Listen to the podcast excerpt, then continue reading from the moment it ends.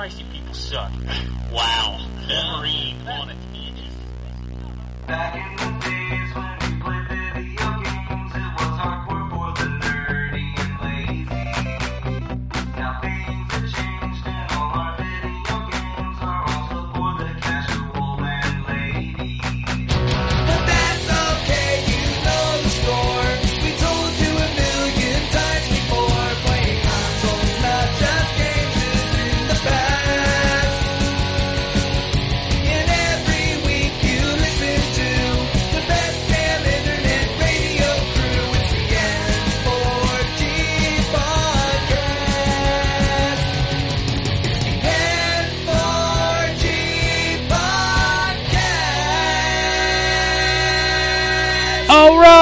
time. To, to about 2017 game of the year. I don't know. Something like that. I fucked it up. I Second, second take, second take is always always really tough. I had to do it twice. Ice, ice the kicker. Uh, anyway, this is uh, the second part of the Game of the Year podcast. You've already listened to Drew, John, and Sophie give their list. Uh, but this week, I have with us Mr. Matt Quinn. Hello. I have Mr. J. Namaste. And we got the Wombat too. I can't repeat my greeting from the last time, so Okay. well, anyway, we're we're gonna we're gonna we're doing fire drill here because Wombat got to go, that's right. but I'm on the clock. he is on the It's clock. like the NFL draft here. I'm on the clock. I'm waiting on my phone call from the Cleveland Browns, number one pick, baby. yeah. well, uh, you know what? They probably would draft you. They, Could pro- they probably would. They're like, oh man, this guy's got some skills. I'm like, what? You see me pick You up had the. scouts outside your window, and you just didn't know it this whole time. That's right. You see me pick up the phone. Got Dorito crumbs on my shirt. What's up? Anyway, Wombat, your top games of 2017. Let's do it. Let's do it. So, um, let me throw some honorable mentions out first. Um, I'm going to add uh, honorable mention uh, for Cuphead, and honestly, it's only getting an honorable mention from me probably because I haven't played as much of it as I would like. So, um, playing more of it, it may grow in stature. I have liked what I've played, but I didn't feel comfortable putting it on the, the list proper with the the bit that I have played. One one question, Ryan. Did you play co-op or did you play single player? Co-op. Co-op. Ah, that's an, that's a that's a fun way to play it.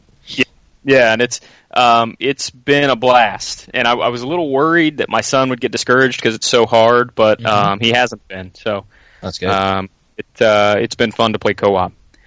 Um, the other two honorable mentions I'm going to throw out. One of these is gonna is gonna be a dagger to Ken's heart, but that's okay.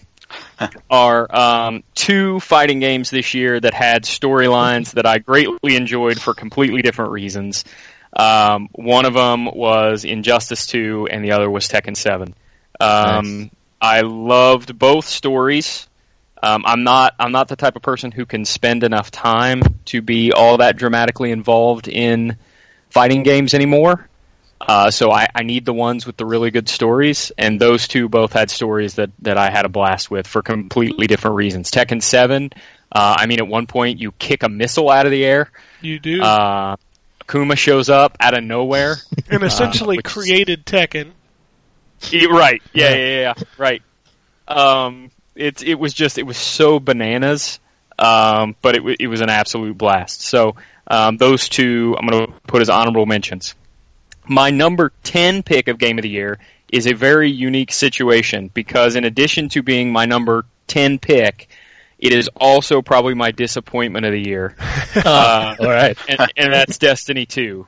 Um, the time I spent with Destiny 2, I had a, a lot of fun with it. And I went into this year with that game being one of my most anticipated releases. The original Destiny was the reason I bought a PlayStation 4. Um, this year, like I said, I had fun with it for a while. Um, and then it just fell off a cliff.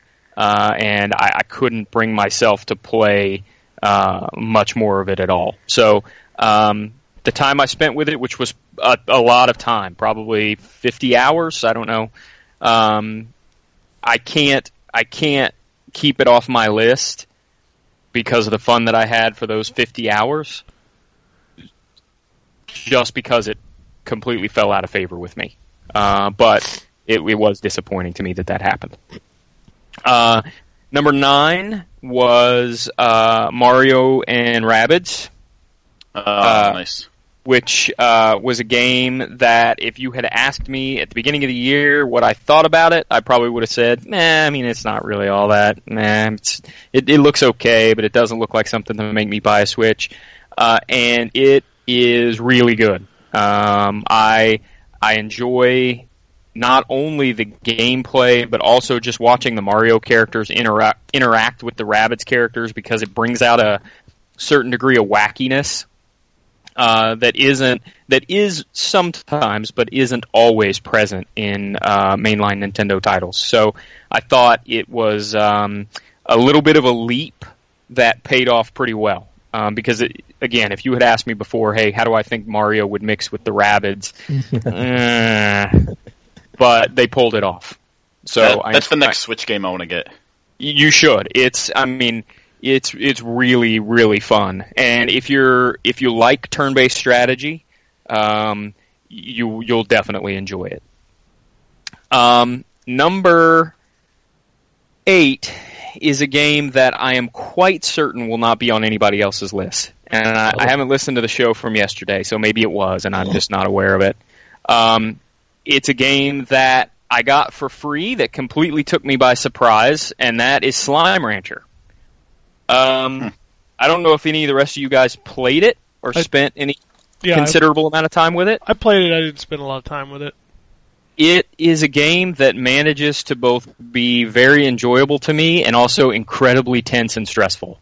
Um, I, I tell my son that we'll, we'll play it and we'll play for a couple hours, and I'm like, okay, we got to be done because uh, I shouldn't say a couple hours, about an hour, and then I I got to be done because it's too uh, tense for me. Uh, you're constantly you're managing the slimes on your ranch and whether they have enough food or not, and then you're going out to try and find new materials or to try and find new slimes. And when you're out finding new slimes, you're constantly worried that one of them's going to eat the wrong thing and turn into a monster and start chasing you. Um, and once they turn into monsters, they quickly infect everything else around them. So it goes from one monster to five or six, all attacking you and all attacking all the other slimes. Um, it does a great job of pairing music with that um, and creating a, a mood. It's got a nice sort of exploration vibe. Um, so that was a game that completely caught me by surprise, but it, it is on or um, it's probably in honestly the top five games this year that I've spent time on. Um, just because it's it's easy to kind of get lost spending time in that game. So if you haven't played it, uh, I'm sure you probably have it if you're like me and you uh, add everything to your library when it goes Did that free. go for free on Xbox? I guess It was, yeah. Okay. Yeah, it actually released on Xbox this year. It was out on early access on Steam last year, but I'm still counting it as a this year game because it didn't get wide release until this year. Um, so yeah, you guys, if you have it for free in your library and it's just been sitting around, you should check it out. Um, number seven is a game that uh, I spent a tremendous amount of time in this year across um, both the beta and the full release, and then like Destiny 2, it completely fell off of my uh, gaming time, and that's For Honor. Um, I forget I- that game came out this year. Oh yeah, me too. came out in February. Yep. Yeah. Holy and uh, crap.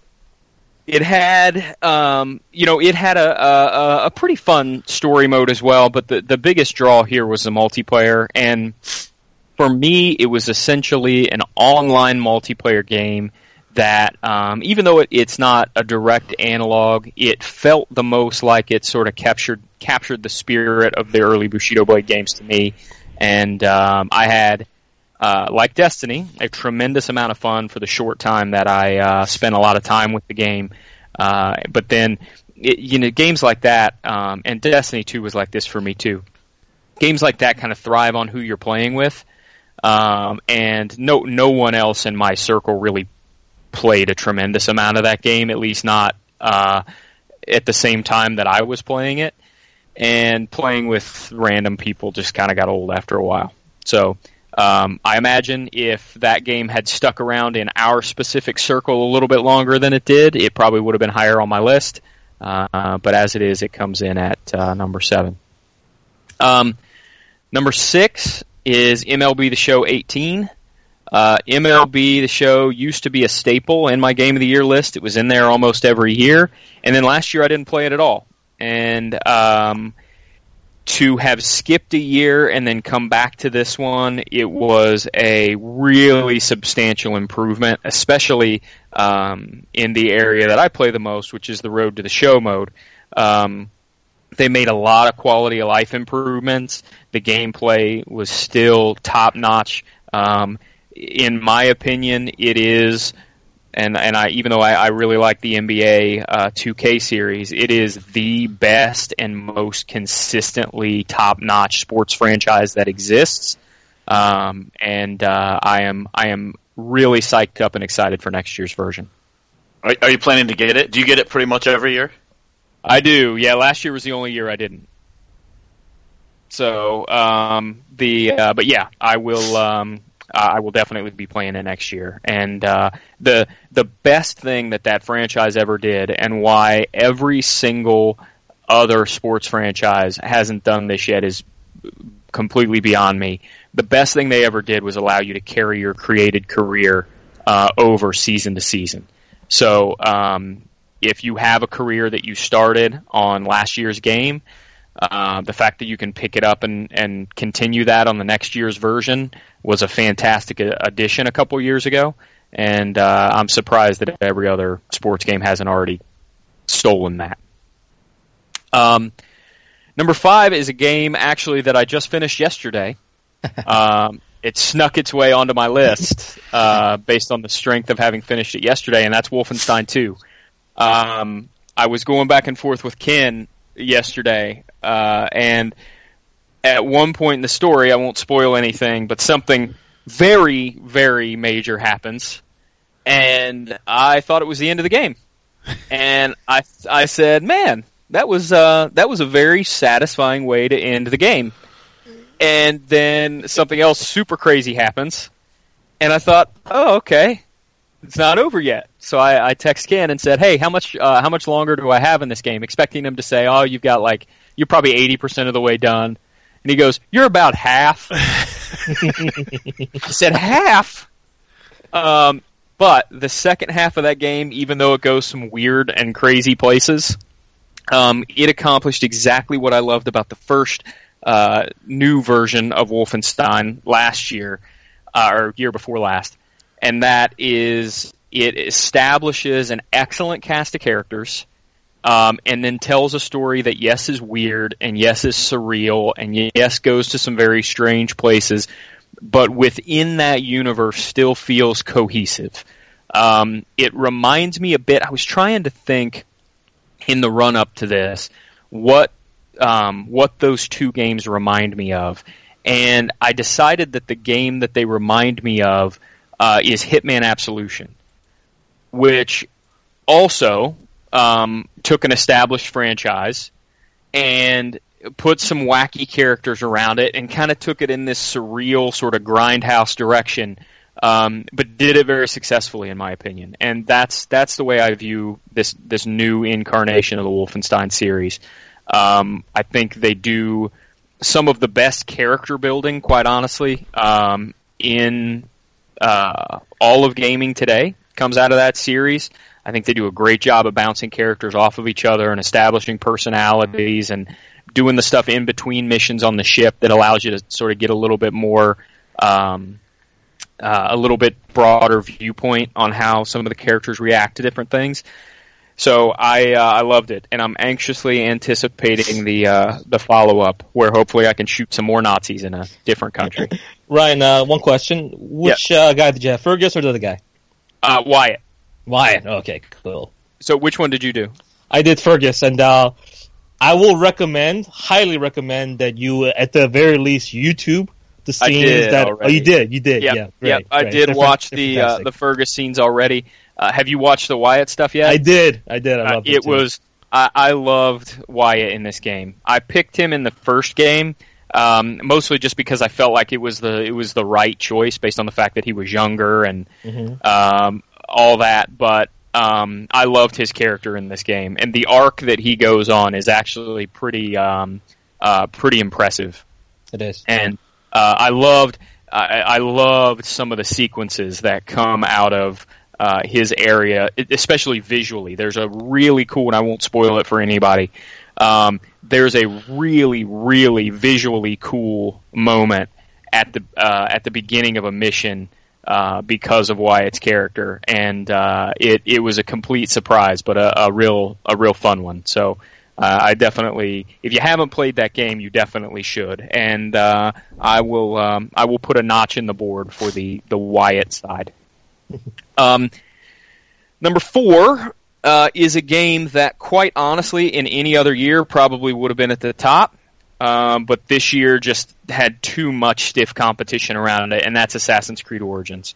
Um, they took a franchise that, by all indications, even though I have enjoyed um, every iteration of it, uh, was getting stale, and they have taken that franchise now and thrown it off in a brand new direction.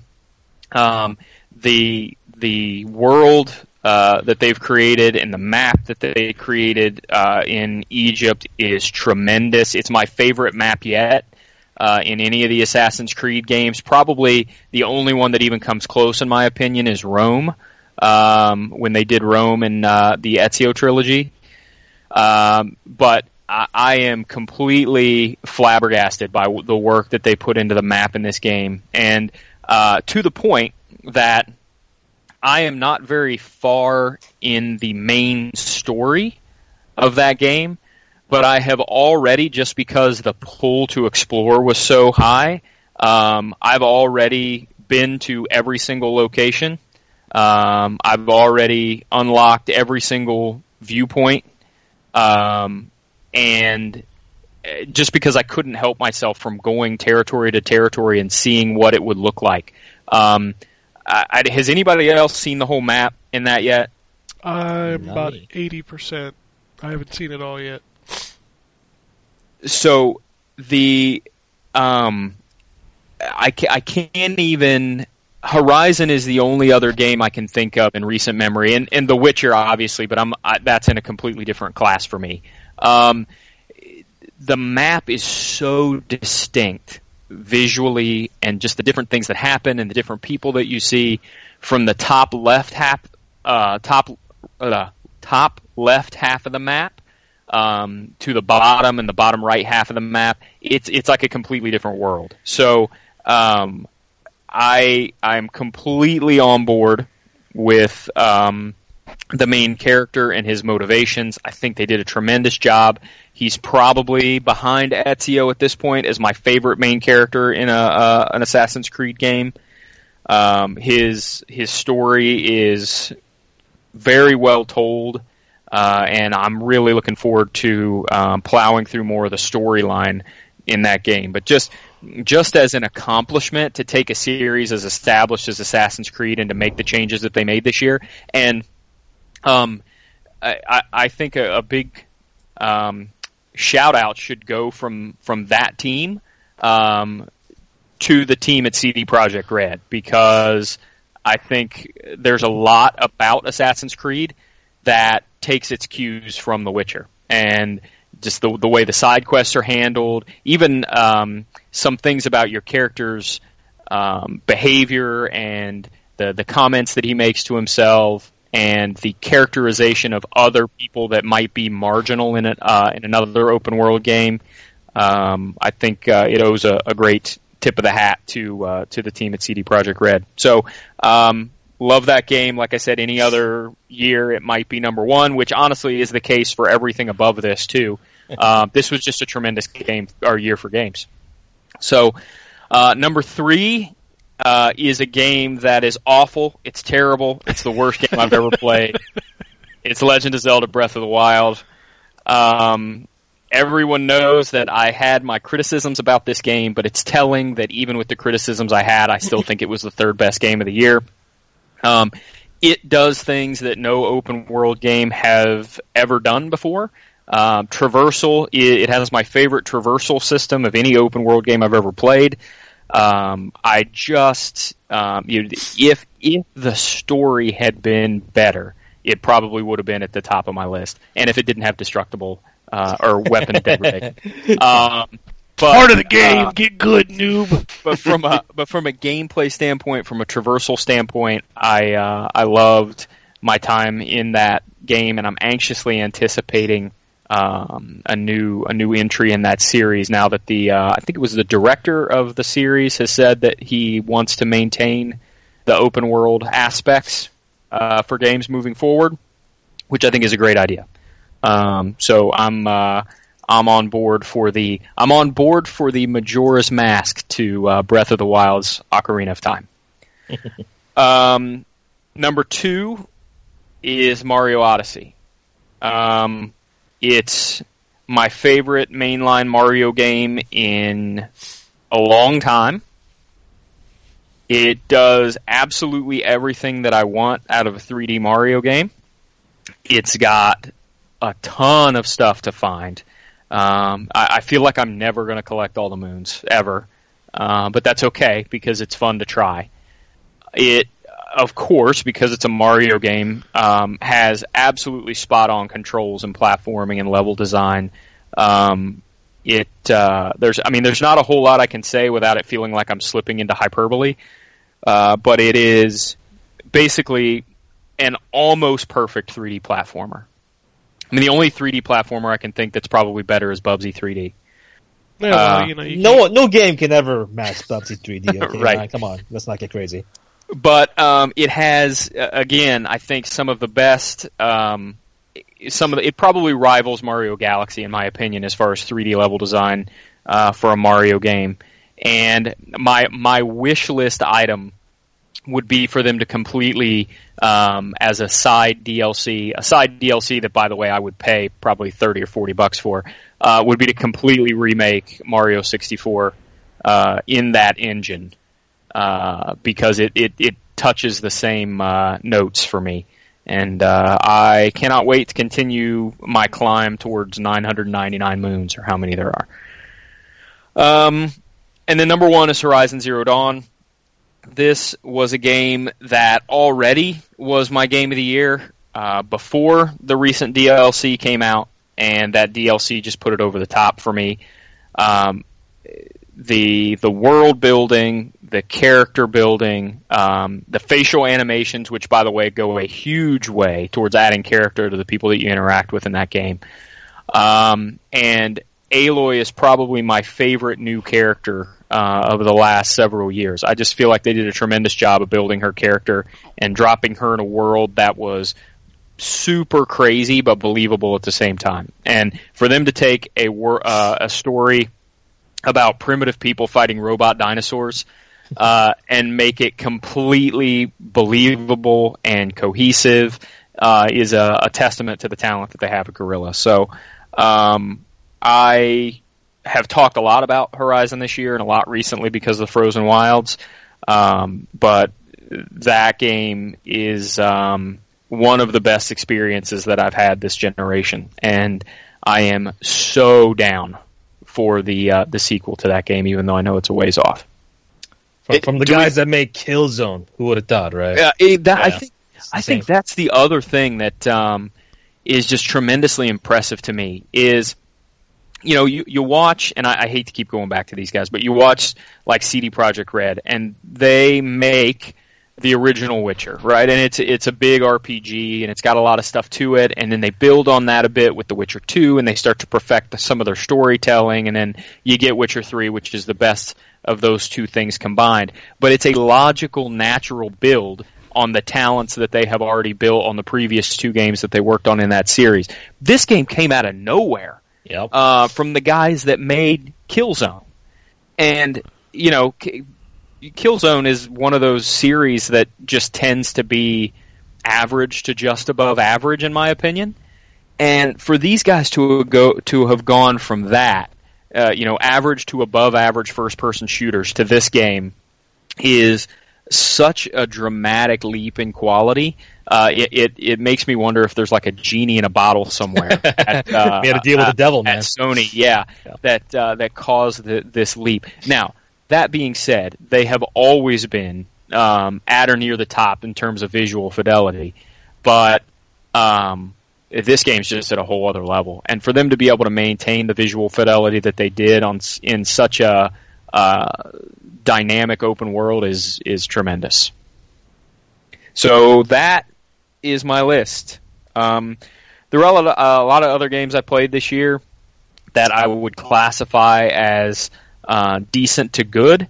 Uh, but man, this was just such an amazing year. Uh, I'm surprised I didn't see uh, Fire Pro Wrestling on your list at all. Right? so you know, I, I thought about um, I thought about putting it on there, Mhm. and I th- the only the only reason it didn't make its way onto my list is be- is it be- it came out of early access so late in the year Mm. um, that even though yes, it's technically a 2017 game, um, I, I feel similar to that as the way I feel about Slime Rancher that was on my list this year. I think um, you know it's out of early access now, just as of I don't know a little less than a month ago, uh, and it's poised to get releases on other platforms next year.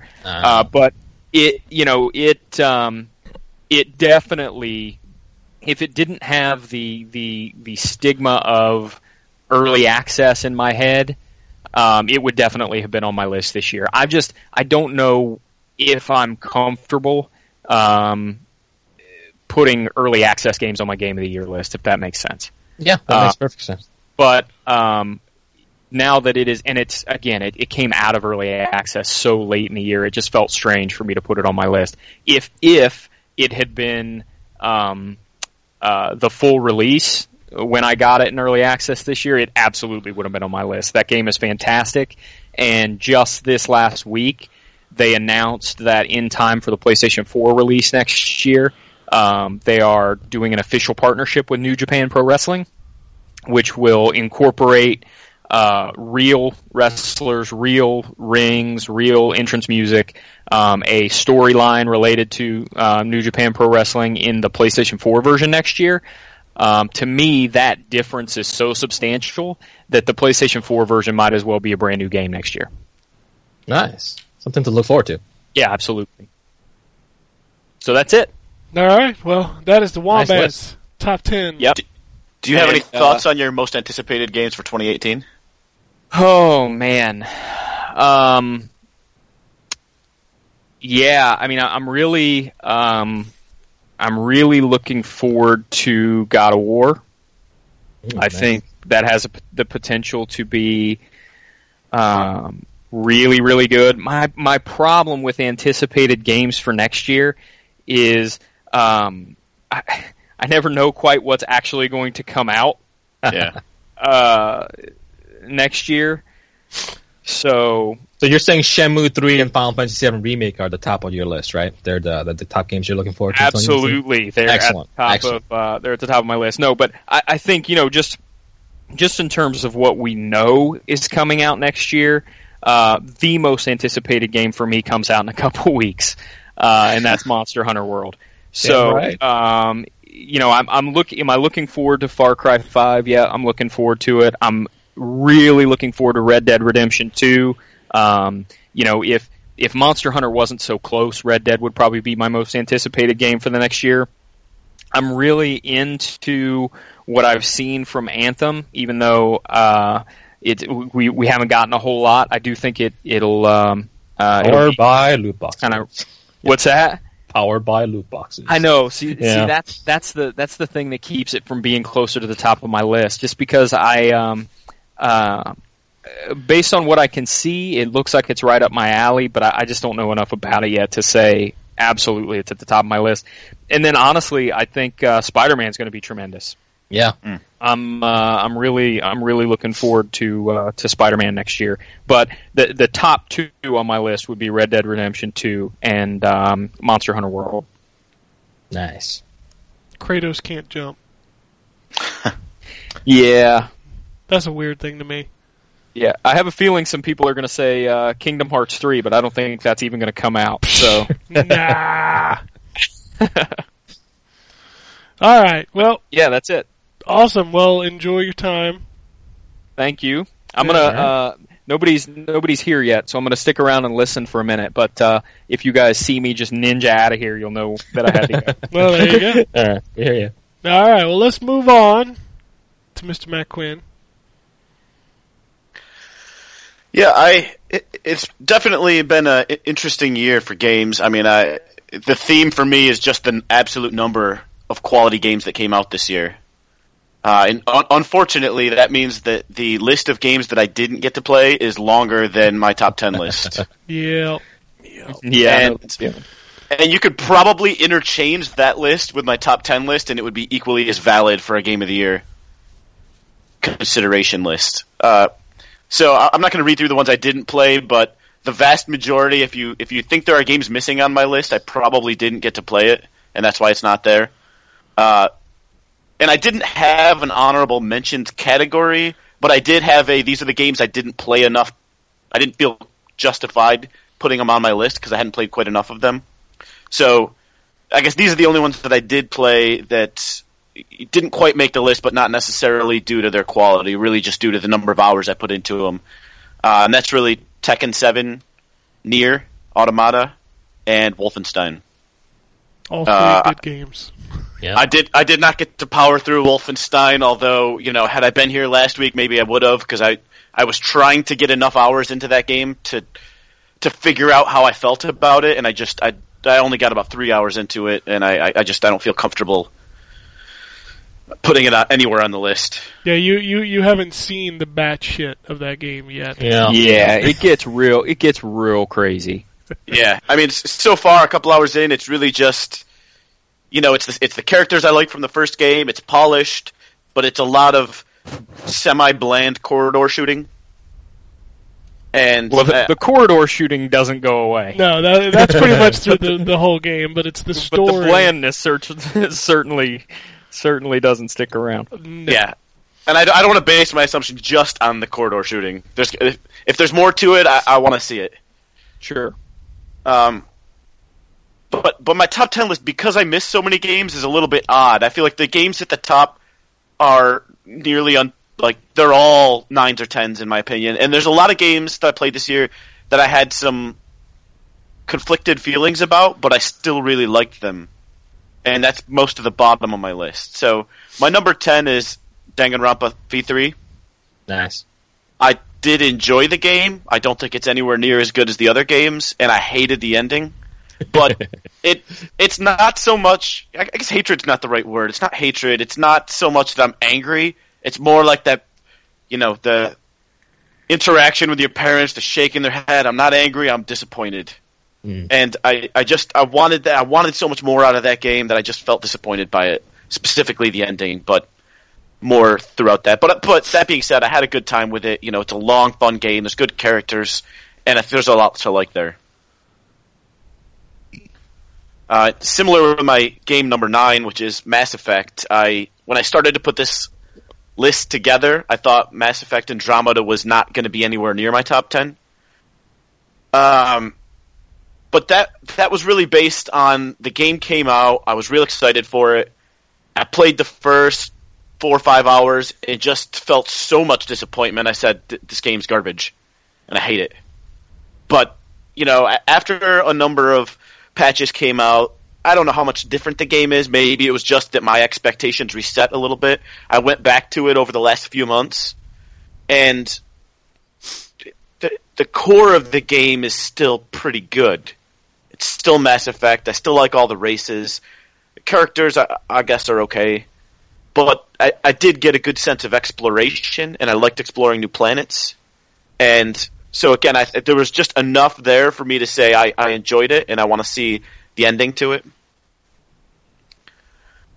Uh, but but that kind of overrode sort of the original disappointment that I felt for it. Yeah, so in I- the end, I, I was okay with it. I like that game more than most people. I I enjoyed playing, you know, those different planets and and yeah, that game has a lot of problems. but I could get past them just to explore a new Mass Effect world. Yep. Yeah, and that's what I wanted. I got more Mass Effect out of it, and you know that's that's what I was looking for. And it, it's funny though because so many of the things that were negative about it, I don't really bother me. Like the facial animations, the eyes, you know, clipping, you know, technical issues. Mass Effect has always had those, especially the first one. Yeah.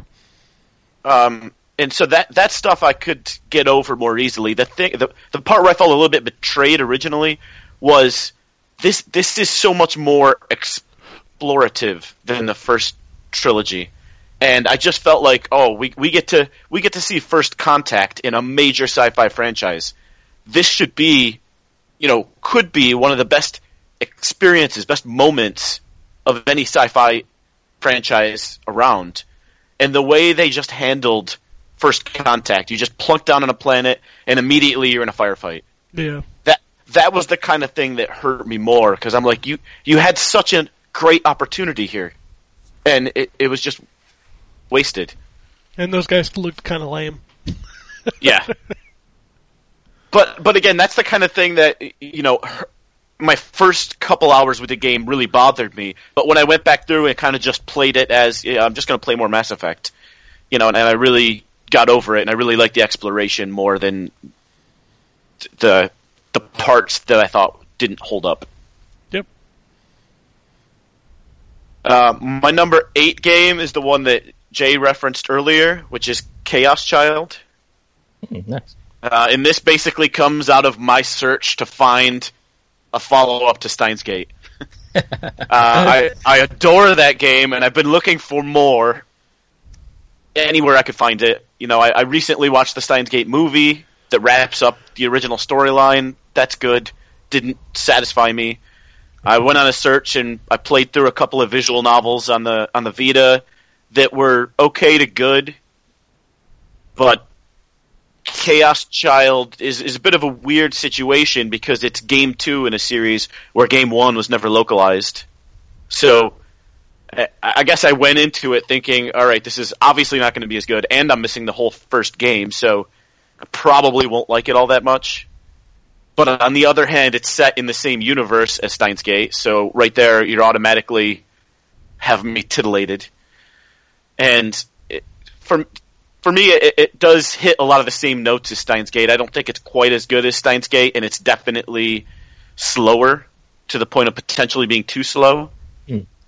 But it it has a similar feel, a similar art style, a similar a similar feel in like the what drew me to Steins Gate is really that group of kids, I guess, kids to young adults getting in over their head and you know there's a conspiracy and there's things happening and they need to solve a mystery and all of that's kind of here as well Okay. so it it is really good it's about probably three times as long as Steins Gate which Well, isn't Sci- Steins Gate was not a short game, Matt. Are you sure you're not well, misremembering? no, no, no. Here, here's the thing, and one thing that I actually really like that Chaos Child does with Steins Gate, you have to play it very specifically to get the entire story on your first playthrough. Yes. Because my first playthrough only lasted about seven or eight hours. Mhm. Um, Chaos Child does kind of an interesting thing. The first time you play it, no matter what choices you make, you get the full story. Oh. You can't explore side paths until your second playthrough, and then you get you can basically in a number of situations you can pick positive or negative influences, and those will start to alter the story based on what you pick. But no matter what you pick on your first playthrough, you can still pick them. They just don't have any bearing. And I actually that that's something I really like is I get to see the full story Yeah, on yeah. playthrough one. Okay. And I, yeah, I like that flipping that around so that that's your first play. And so you know, kind of that coupled with it being you know it being in the same universe as Steins Gate, there's a lot of not a lot of overlap. I'd say that there's actually not very much overlap, but within this science adventure series, you've got characters. You know, you may not see the characters from the other game, but they there'll be references to them having like sent somebody to see you, and so they they do exist kind of in the same continuum, which I like. Uh, my seven game is what remains of Edith Finch. Nice. I've played a, a lot of these games over the last year or two. Uh, I think this is one of the better ones. It, it- again, it, it's in, in in other. There are things I wanted in it that I didn't get, I, I- which I guess the main thing being more length, more detail.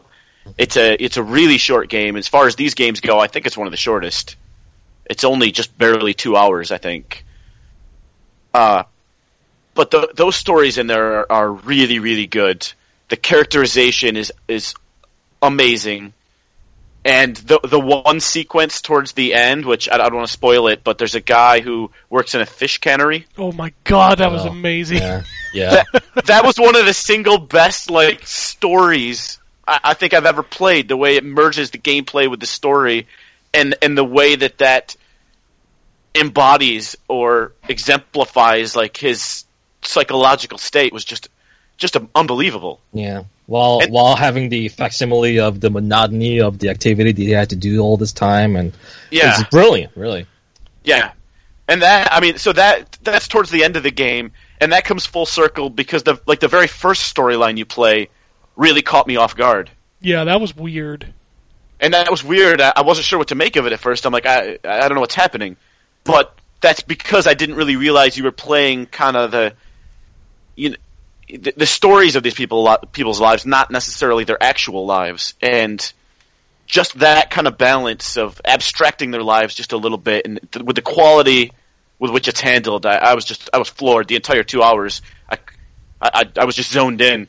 It was just amazing. Now, they do some really interesting stuff in that game that I did not expect, and it made me want to go back and play it again, knowing what is going on for some of the mm-hmm. earlier stuff. Yeah.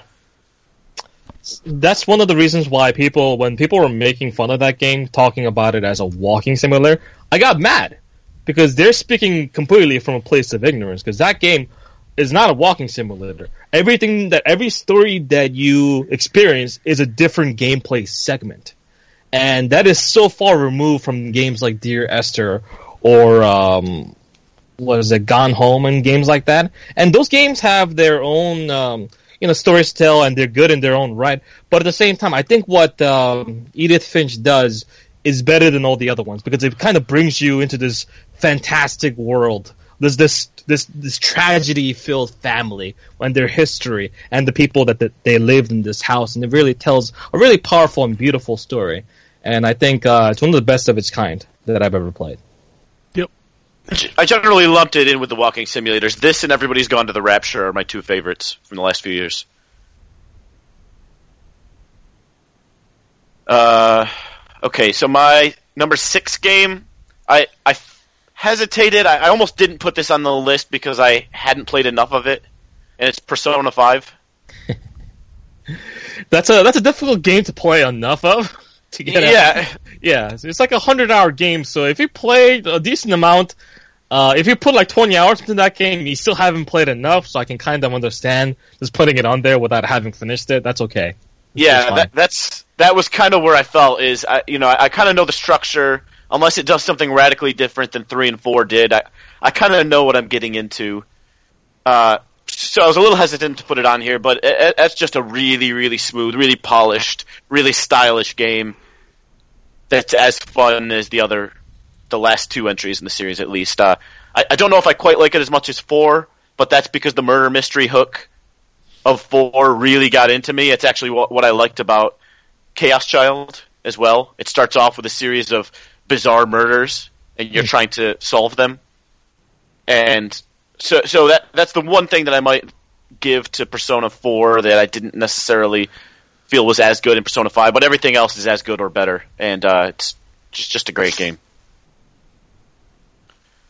Uh, my number five game was Hellblade: Senua's Sacrifice.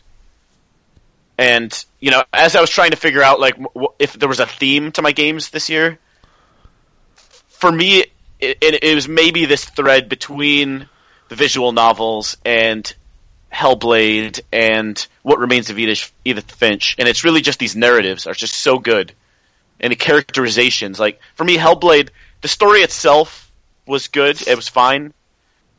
Uh, being a not quite AAA game, it wasn't quite as long or as deep as it would have been had it maybe been a full game. But what was there, I think, was absolutely great. And the extra level of depth of getting inside Senua's head is what really elevated that game. I felt, I felt like I was on that journey with her more than I have maybe with any other character, any other lead Did, character. you- did you play with a with a headset or earplugs? Yes, I played it with a headset. Good. It's the I- only way to play it. Yeah, It's really. That's actually why I bought it on the PC was because that's where kind of my my headset is set up, and I wanted to play that game because of everything I'd heard with the headset, and it it, it was just great. I I really liked that internal conflict, that internal chaos of Senua. And then essentially everything above this game, my top four, I feel like are all. I, I don't want to say perfect, but they're all top-notch games, and could have easily been rearranged depending on I don't know my mood. so my game four was Super Mario Odyssey. Uh, I agree with everything that everybody said. This game is. I, I would say if I had to boil it down to the simplest thing, I would say this game is there's nothing wrong with this game. There are no flaws that this game has. The only reason I didn't rate it higher than four was because I felt like maybe it was a little bit vanilla. It was a little bit simplistic, a little too easy. You know, I, I played this game a little bit every night. Uh, I played through it in about a week.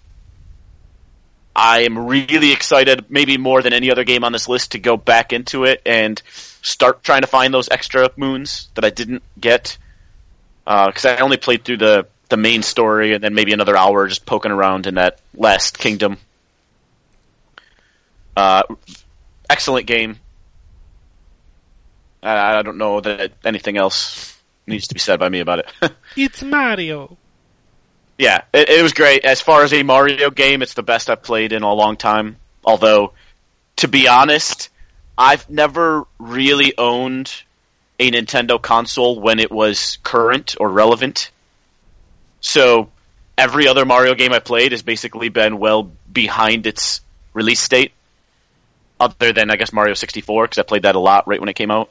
But every, everything since I haven't really owned. You know, I picked up a GameCube really late, a Wii really late. I don't have a Wii U, so it, it, it was really nice to be able to play this when it was still fresh and still impressive due to its you know, I'm, I'm playing this mostly on the Switch as a handheld, and uh, it, it's pretty impressive if you look at it. As, as I was looking at it as a handheld game, playing it in bed, I'm like, wow, this is a this is legit.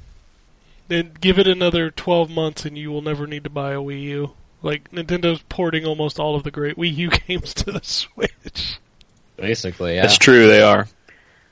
They're all new to you because so many more people will have bought the Switch by that point. Exactly. And I I think what's left from the Wii U that hasn't been ported, like New Super Mario Brothers U, uh, Smash. Smash, which I think is probably coming really soon, and I think honestly the biggest one that, and I, I know why they haven't because they have a brand new game in the series come out next year is Yoshi's Woolly World. yeah, um, which is a tremendous game that more people should have a chance to play. But Mm. um, they uh, they've got a new Yoshi game coming out next year, so we'll probably hold off. yeah. I, I think uh, the the only other one that I want, and it's more of a greedy want, is the Wind Waker remaster. I want that on Switch. Yeah, this I, I picked up the Switch kind of late, so I I didn't get it until a little bit after uh, Black Friday this year, so about a week into November.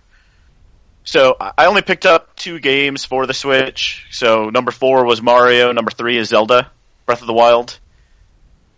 Uh, I was a little bit conflicted with this game because, like, I guess I've played a number of Mario games, but I haven't really played that many Zelda games.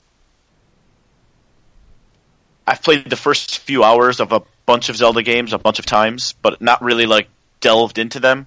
so you so- never finished like a single Zelda game ever?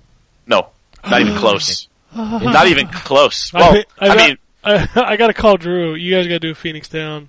Like ASAP. to be fair, I, I've never finished a Final Fantasy game either, and I've put hundreds of hours into Final Fantasy. hey, I've- you, you guys are doing the JRPG for Phoenix Down, so that's got to be remedied. Yeah, You I've do- only put dozens of hours into Zeldas. well, you guys are doing not hundreds. twelve, right? You're doing FF twelve. Is that what Drew said? Yeah, 12's the plan. Yeah, I don't even like that game, but sure, I guess. That's Go for it. That's kind of like, uh man, that's your first finished Final Fantasy. All right. eh. I mean, I've probably put over hundred hours total just into seven, and still never finished it because Damn. I've started that so many times. Seven. Whew, that's a good game. but so so it's a little different for me from Zelda because I just I haven't played that much Zelda. This one is really fun. The story is is the only letdown for me. In that I don't feel like there is much of one, but the exploration, the open world exploration, is really fun. Uh, I, I kind of like all the short ten minute dungeons. Uh, but uh, uh, like Mario, it's a fantastic game. It's just really, really polished, and you know, it's a hell of a way for the Switch to start. Even with just these two, and that this is all I've picked up. Uh, I would also love to pick up Mario Kart because I missed that Mario Kart Eight That's a good one. and uh, Mario and the Rabbids. That that one I really want to play. Um, but so far, two for two. I mean, I, I've only had the Switch, you know, month and a half, two months. Played these two games, and they're both fantastic. Switch has had a hell of a good first year, and it's not even over yet. Yeah, I would say it's one of the best launch years of any console. Yeah, Yeah. I'd Yeah. agree with that. I mean, there's been a little something for everybody. Big AAA Nintendo games, Nintendo, uh, you know, the indie games. I mean, there's there's a lot of stuff out there. Fucking 200 hour JRPG, yeah, it's in there. Yeah, it's crazy. I mean, the only thing Yep. that's missing is a solid racing game outside of Mario Kart. True.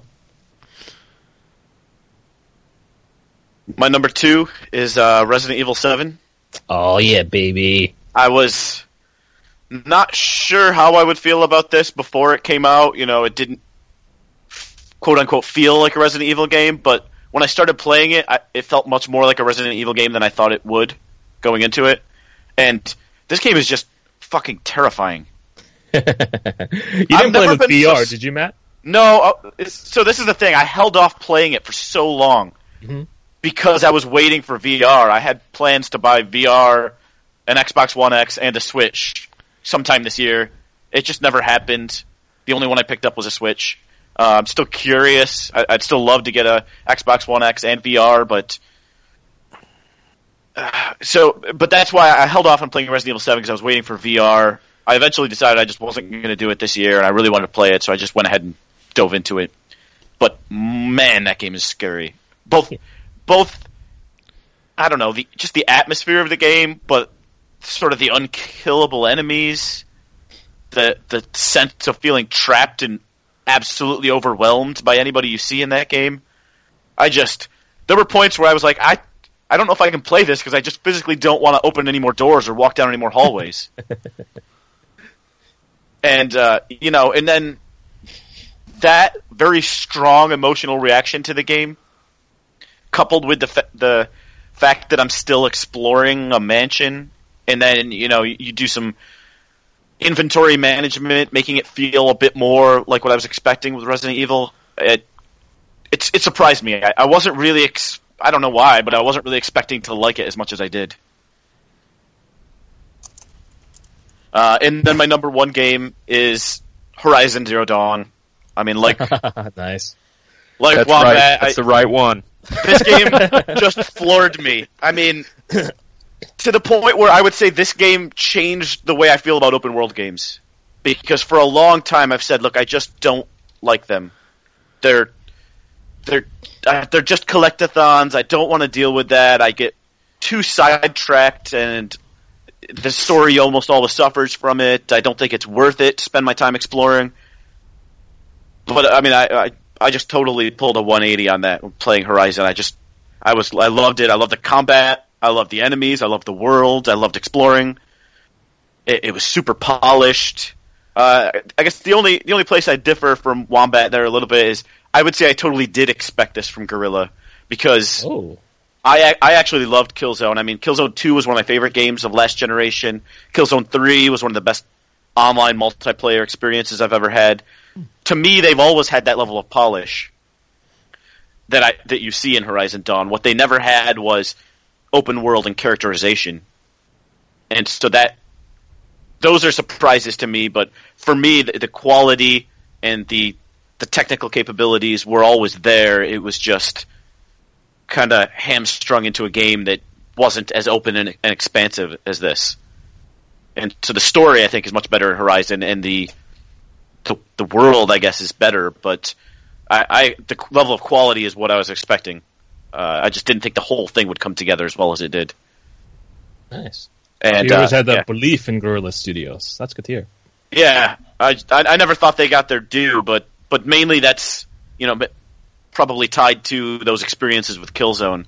Like for three, it wasn't even necessarily that the game three was one of my favorite games ever. It was just that was the first time I really had a good clan experience and really, you know, got to play on a team where we would watch each other's backs. I mean, real simple things. I just I just haven't had that in in very many shooters, very many online shooters and Horizon was great. Uh, my only negative right now is that I didn't haven't had a chance to play the expansion yet.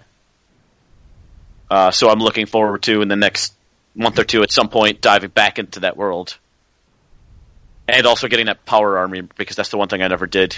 Oh yeah, that thing is overpowered, man. It's so good. Yeah, but uh, yeah, I love that game. It was just a a great game and a year full of great games. Very nice. Back to back wins for Horizon. Good, good for you, Guerrilla Games, man. Well deserved. All right. So you want to go next, Jay? Yeah, sure. Why not? Um, for me, you know, last year I had way too many honorable mentions and stuff like that, so I tried to cut it down. I what I did with my game of the year this year is that I kept going back to it. I didn't do it in one sitting. I thought about it. I went back to it. I fiddled around with it. I thought about it. I went back to it, and then I did this like ten, like twelve times. to the point where I finally have my list. And then I finally added one more game to the the game of the year nods, which is basically honorable mentions, uh, because it's the last thing that I played. And um, this, if you follow, I guess uh, me on Twitter, you probably wouldn't surprise you, but uh, Doki Doki Literature Club Oh Jesus. on my on my first. I, I know, Ken. Oh, I know. I saw the title of that game and I was like, this is gonna be one of those trashy, cutesy anime garbage that's like plaguing, you know, Steam and stuff like that. But the thing about it is that this game has been plastered in my timeline. People are talking about it. There's so many memes based on this game. I just had to find out. And when I finally learned that the game was only like three, four hours long, I was like, you know what? I can squeeze one more game in. And I did, and I'm very glad that I did because it's one of the most disturbing games I've ever played. okay. Yeah, when when you hear Doki Doki Literature Club and you see the screenshots in the game with these cute anime girls and visual novels, and you you join a, a you know a, you know like a book club with them, you don't expect it to be some some some something that's going to be nightmare fuel. But no, that's that's basically what this game is. I knew some of that elements was there before going in, unfortunately, because of how people were talking about it and how the memes were getting made uh, surrounding it. But I will say that after finishing that game, I took a shot of Nyquil to go to sleep. Because I'm trying to, you know, combat this cold that I've had for about a week and a half now. And I had some of the most terrifying nightmares based on that game. and it's just, uh, it was pretty horrifying, I, I gotta tell you. Like, I can't even go into details based on how, maybe we'll talk about it in fucking Halloween or something like that, but it was, it was, it was pretty wicked stuff. I, I've, But al- yeah. I've always dreamed of having a Doki Doki game talked about during Halloween. Let me tell you. Hey, Ken, you doubt me now, buddy. But you play the game and Oh, then you tell me how you feel. never. it, okay? I will never play this game. But the game is free for everybody. You don't have to pay a cent to play this game. I have to pay in And- my time. No, no, no. just see, not just be ignorant. Okay, you're just being ignorant. Be ignorant. It's ignorant, ignorant. I know, I know, I know. I was turned off by the title and also the uh, the, the art style because eh, it's there's too much of that stuff. Really, it's, there's, there's an oversaturation. But I will tell you straight up, it's it's a, it's it's a freaking disturbing game. It has some really clever ideas on how to break the fourth wall. I, I thoroughly enjoyed it. Very impressed with the with this uh, developer, uh, independent developer. I think it was made by like one or two people, so it's um pretty good. And going to the next game on my nods is uh, Night in the Woods. I, I keep hearing about this game and I kind of want to play it. You should, Ken. I think you would enjoy this one. And the thing about this game is that this game was probably the most realistic and most like down to earth game that I played this year. And let me, what I mean by that is say, it's just relatable. Like, wh- if you ever been, you know, in a situation where you don't know what you're doing with your life, and uh, I think everyone's been there at some point. You know, if you're not there right now, you know what I mean. You're unsure about what you want to do with your life, and you kind of fail at what you originally tried, so you you come back. So basically, it's a story about these anthropomorphic like animals. You're playing this uh, like cat, and then you know she kind of has this uh, you know issue at college, and she comes back home, and she kind of feels like a failure, and then she's trying to reconnect with her old friends and trying to deal with her family life and trying to keep things upbeat and not really be depressed about things, but. The way it deals with these complex issues about about failing, about not knowing what to do with your life, and how you deal with your relationships, not just with your friends, but also your parents, and what that implies, it's done really, really well in, in a way that I think uh, touched a lot of people, including myself. And uh, in that way, it's uh, it's a terrific game. The art style, the music as well is, is great, and uh, this just Greg rules. Okay, Greg rules. Greg rules. Uh, all right. Greg, Greg rules. Yeah, Greg is such a great character. But uh, you should you should play the game if you are even a little bit curious about the game. I highly recommend it. Uh, the next game on the list is getting a little bit darker, getting a little bit more serious. The Evil Within Two, I think, uh, really surprised me this year. I think um, Evil Within One, I like a lot more than a lot, you know some people that think it's a really bad game for some reason. I, I never understood that. I thought Evil Within One was a was a good game. Um, you know, almost close to a great game, but it had some pacing issues. It had some issues with some of the the combat segments. Um, but overall, I, I enjoyed it quite a bit. But Evil Within 2 just basically took everything that was good with the first game and just polished it and polished it and polished it and brought uh, the pacing down to an almost perfect level where I was never bored with what I had to do. And I just had this really good flow about the game. It was a much more personal experience about the character, uh, uh, you know, exploration of uh, Sebastian and his family uh, kind of putting the finishing touch on his story. I think if there is an evil within three, and I I'm pretty sure that there is, it's not going to start Sebastian. It's going to start someone new, uh, and that's an interesting prospect of, of its own. Uh, very enjoyable. Um, what that's one. That's one I picked up this year and really wanted to play, but again, just ran out of time. Yeah, yeah. I think uh, I think if you even like the the first one a little bit, or even if you didn't like it, give the second game a chance. I think uh, it's a it's a, it's a terrific terrific follow up to a game that really didn't quite reach its potential. The another game uh, on the list is uh, Divinity Original Sin two. And that's a game I think um, Sophie, our you know our very own Sophie, got me interested in playing it because of the high praises that she was saying. And once I read the uh, read her review, I knew I had to definitely check it out. And this is one of those games where you play and you think to yourself, "Wow, I didn't know they still made games like this." The the depth, the complexity of the events, uh, the triggers of the things that, that happen around the world. Just going into the game, um, you just straight up opening the, up the game and then choosing a character that like introduces themselves and their backstory about the kind of plight that they're in and what they want to accomplish. You just just going into that and then having all these characters with their own motivations thrown in. So basically you can have a very different experience each playthrough depending on the characters that you have in your team. Because if you have this guy that's like a fallen prince of the lizard clan, they'll call the red prince, he has assassins sent to him regularly that you would never encounter if you don't have this person in your party uh, during your playthrough. And given that you only have four people uh, in your in your party at once, you can miss so much so much content, and you do. And I think you have to be really brave in order to make a game where a player could complete the game, a full playthrough of the game, ca- ca- you know, taking like 40, 50 hours, and then miss more than half of the game's content because of the choices that they made, because of the people that they, they decide to bring along for their journey. And I think that's tremendous. I think uh, games like um, Dragon Age used to be those kind of games, but now they are no longer. Games like Mass Effect used to be these kind of games as well, but they are no longer. You know, trying to streamline everything, trying to make sure that they put as little of content that people can possibly miss to try to maximize the amount of uh, money that they can make from the amount of money that they have to spend in development. And uh, just the fact that this game came out of early develop, uh, early access, uh, not early, wait, early, early access? I don't. I Well, don't no, think no, it no. was an early access. It was a Kickstarter. No, yeah, Kickstarter. Thank you, Ken. Uh, it was a Kickstarter game, and then they put together the money and resources after the you know successful you know launching of Divinity Original Sin One, and the fact that the entire game is voice acted. Are you kidding me? Do you know how much voice acting there is in this game? It's insane. Even the narration is voice acted, and it adds tremendous like uh, just just polish and value to the game when you don't have to just read because it's just it's a lot of these a lot of reading for these games. Uh, the next game on my list, and people are probably to give me shit that it's not on my top ten, is the Super Mario Odyssey. Um, I think it's the the one only one word that I would have to use to sum up this game is that it's it's delightful. It's just a delightful game to play. There's there's nothing more I can add to that. But the thing about me is that I don't like platformer games as much as I used to. They've fallen out of favor for me. But this is a game that I still play through all the way. I still, you know, I, I got over 500 stars. I did all the content that's that I feel like I, you know, definitely wanted to do, and that, then you know, that's saying a lot for for a genre that I'm no longer kind of in love with.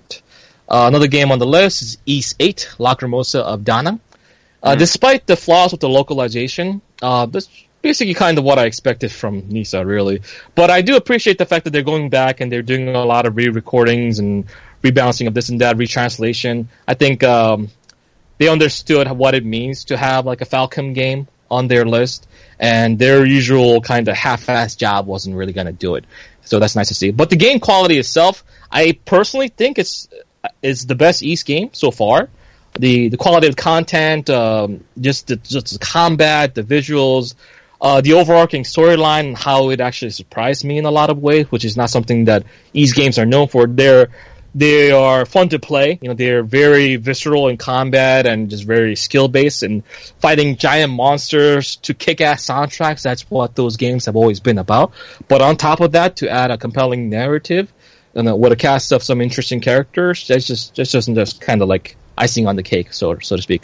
Uh, Yakuza Zero. I think uh, Ken, you might mention this game later as well, and um, is personally, I think it's the best Yakuza game that I've played so far. Just in general, like uh, if you combine all the aspects of the story, the combat, the just just a sh- staggering amount of content and side activities that are fun to do and meaningful, uh, that add more to the universe and add more to the character development of uh, Kiryu and Majima.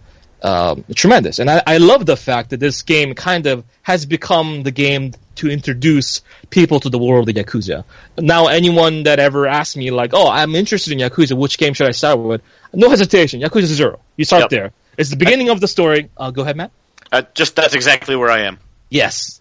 Excellent. I love hearing that because with Yakuza 6 coming along uh, at the you know uh, later this year, being the ended Kiryu story, I think just trying to jump right into the story at this point is, is the perfect plan. And boy, Yakuza Zero is such a phenomenal game. Another game that kind of took me by surprise is Tales of Berseria, and that's a game where uh, I didn't expect it to take such a one you know take such a 180 because Tales of Zestiria was a big disappointment. It wasn't a terrible game. It wasn't. It wasn't some game that I'm gonna put like you know in, in a list of like worst RPGs or anything like that. But it was a disappointment because of the pedigree uh, that the name of Tales brings to, uh, to the floor. Because Tales games have been you know some of my favorite RPGs in the past, and I've been following the series during its long, long, long duration. Playing, having played more than seven, eight games in the series so far. You know, there's a lot. There's a lot of different games to play through, and Tales of Berseria was everything that Berseria was not. It had the the cast of characters that were really terrific. Just the chemistry between the characters just just phenomenal. The skits that played that play out, making me laugh, getting re- me really invested in the story. The combat engine was much improved, taking out a lot of the the really unnecessary complexity that did nothing but confuse you what without adding much depth to the combat, just making it more streamlined and making it more enjoyable and timing based. So um, yeah, like if you were kind of disillusioned with what Tales had to offer from the Zestiria, give Berseria a chance. I think it's uh, it's pretty terrific. Gravity Rush 2, I think, is a game that uh, got a lot of snubs this year because it's a game that came out in January. It's, I think it's the first game of this year that I reviewed, first or second, I'm not sure, but it's one of the earlier ones. And uh, boy, this game was a treat. Like not even just visually because the, I mean the the game is gorgeous. First of all, It's playing on the PS4 Pro, uh, having that really stable frame rate no matter what is happening, but the joy of controlling a cat just having her like falling and then just like seeing her like just go go through like thousand feet plunge. Uh, like kicking enemies in the face. There's the storyline that uh kind of talks about Kat's past along with Ravens and everything. The things that I really wanted in the original Gravity Rush games that I didn't get. Added gameplay elements with multiple different forms that you can switch on the fly. That added some uh, much needed depth and complexity, um, and some a little bit more skill based combat as well. Um, just just really great. Like uh, if Gravity Rush one was good, this one is just leagues and leagues beyond. And I'm curious if they're gonna make another one based on the way that the the storyline ends. But I surely hope that they do because such a unique experience and such a great world to explore. And uh, yeah, now getting to the nitty gritty top ten. I didn't. I don't number my top ten until the top three because that's too difficult for me. It's like it's, it's it's way too much effort. I'm not gonna do that. So up till the top three, they're just all games, amazing games. They're they're in there somewhere. Okay, let's just deal with it. Um, starting off with a game that I finished not too long ago, Xenoblade Chronicles 2, and uh, this is the game that I bought the Switch for. It wasn't it wasn't for Mario Odyssey. It wasn't for Zelda. I played Zelda originally on the Wii U, and then later I played on the Switch too. But you know, disregard the fact. But Xenoblade Chronicles One was my game of the year for that year. A game you know that came out on the Wii of all games, you know, all consoles. And um, since then, I've just been wanting a game like it. And Xenoblade Chronicles X was not that game.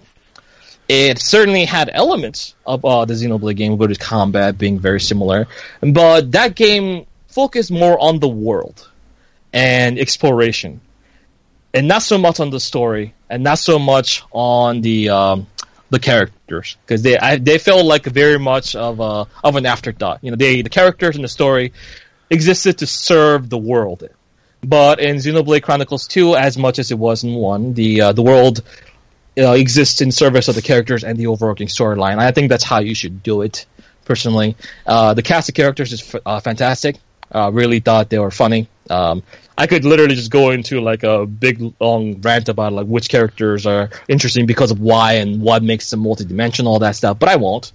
But I will say that if you have a Switch and if you're looking for a JRPG experience, Xenoblade Chronicles 2 is, is, is the only answer to that question. I love Disgaea 5 as much as uh, the other Disgaea games in a lot of ways, but you know that's that's a port. You know that that already came out. To have this giant, you know, I spent about 200 hours in this game, that and I could still do more. Uh, what are you saying, right? Is that all? Uh, yeah, you know, I, I could put in probably another hundred or so.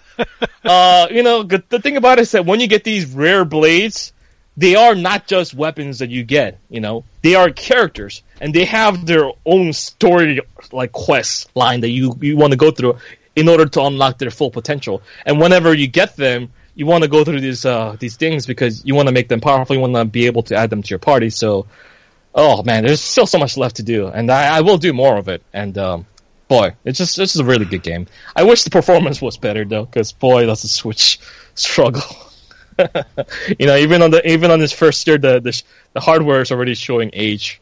Uh, it's it's unfortunate, but it is what it is. Still doesn't take away too much from the game. Uh, the next game on the list is Hellblade: Senua's Sacrifice. I think um, Matt put it pretty nicely. And the significance of this game, I think, comes to the idea that I always talk about how we can always be doing more with the medium of gaming. Because I think gaming is something, you know, games in general allow you to experience or put yourself in the position of another person, you know, that role playing element that we always talk about. And Hellblade, better than most any other games that I played in recent memory, really puts you into the, the shoes of uh, and, and her and her mental condition, you know, uh, and the way the game uses audio design, especially, I think is absolutely brilliant. The the whispers, the constant doubt on the back of your mind, uh, just just like eating away at you constantly. It it was so unnerving to the point that even though the game was not long, I could only play for about an hour and a half at a time because I was I was I was getting like disturbed. I was getting like I gotta I gotta put this down. I gotta I gotta go back to my body for a little bit before I can go back to this game. That's how effective that audio design was. And to play through the game and what it symbolizes not only to people suffering uh, mental illness, but also to people you know outside looking in, wondering what they might be going through. And I think that is beautiful. I think Ninja Theory hit it out of the park.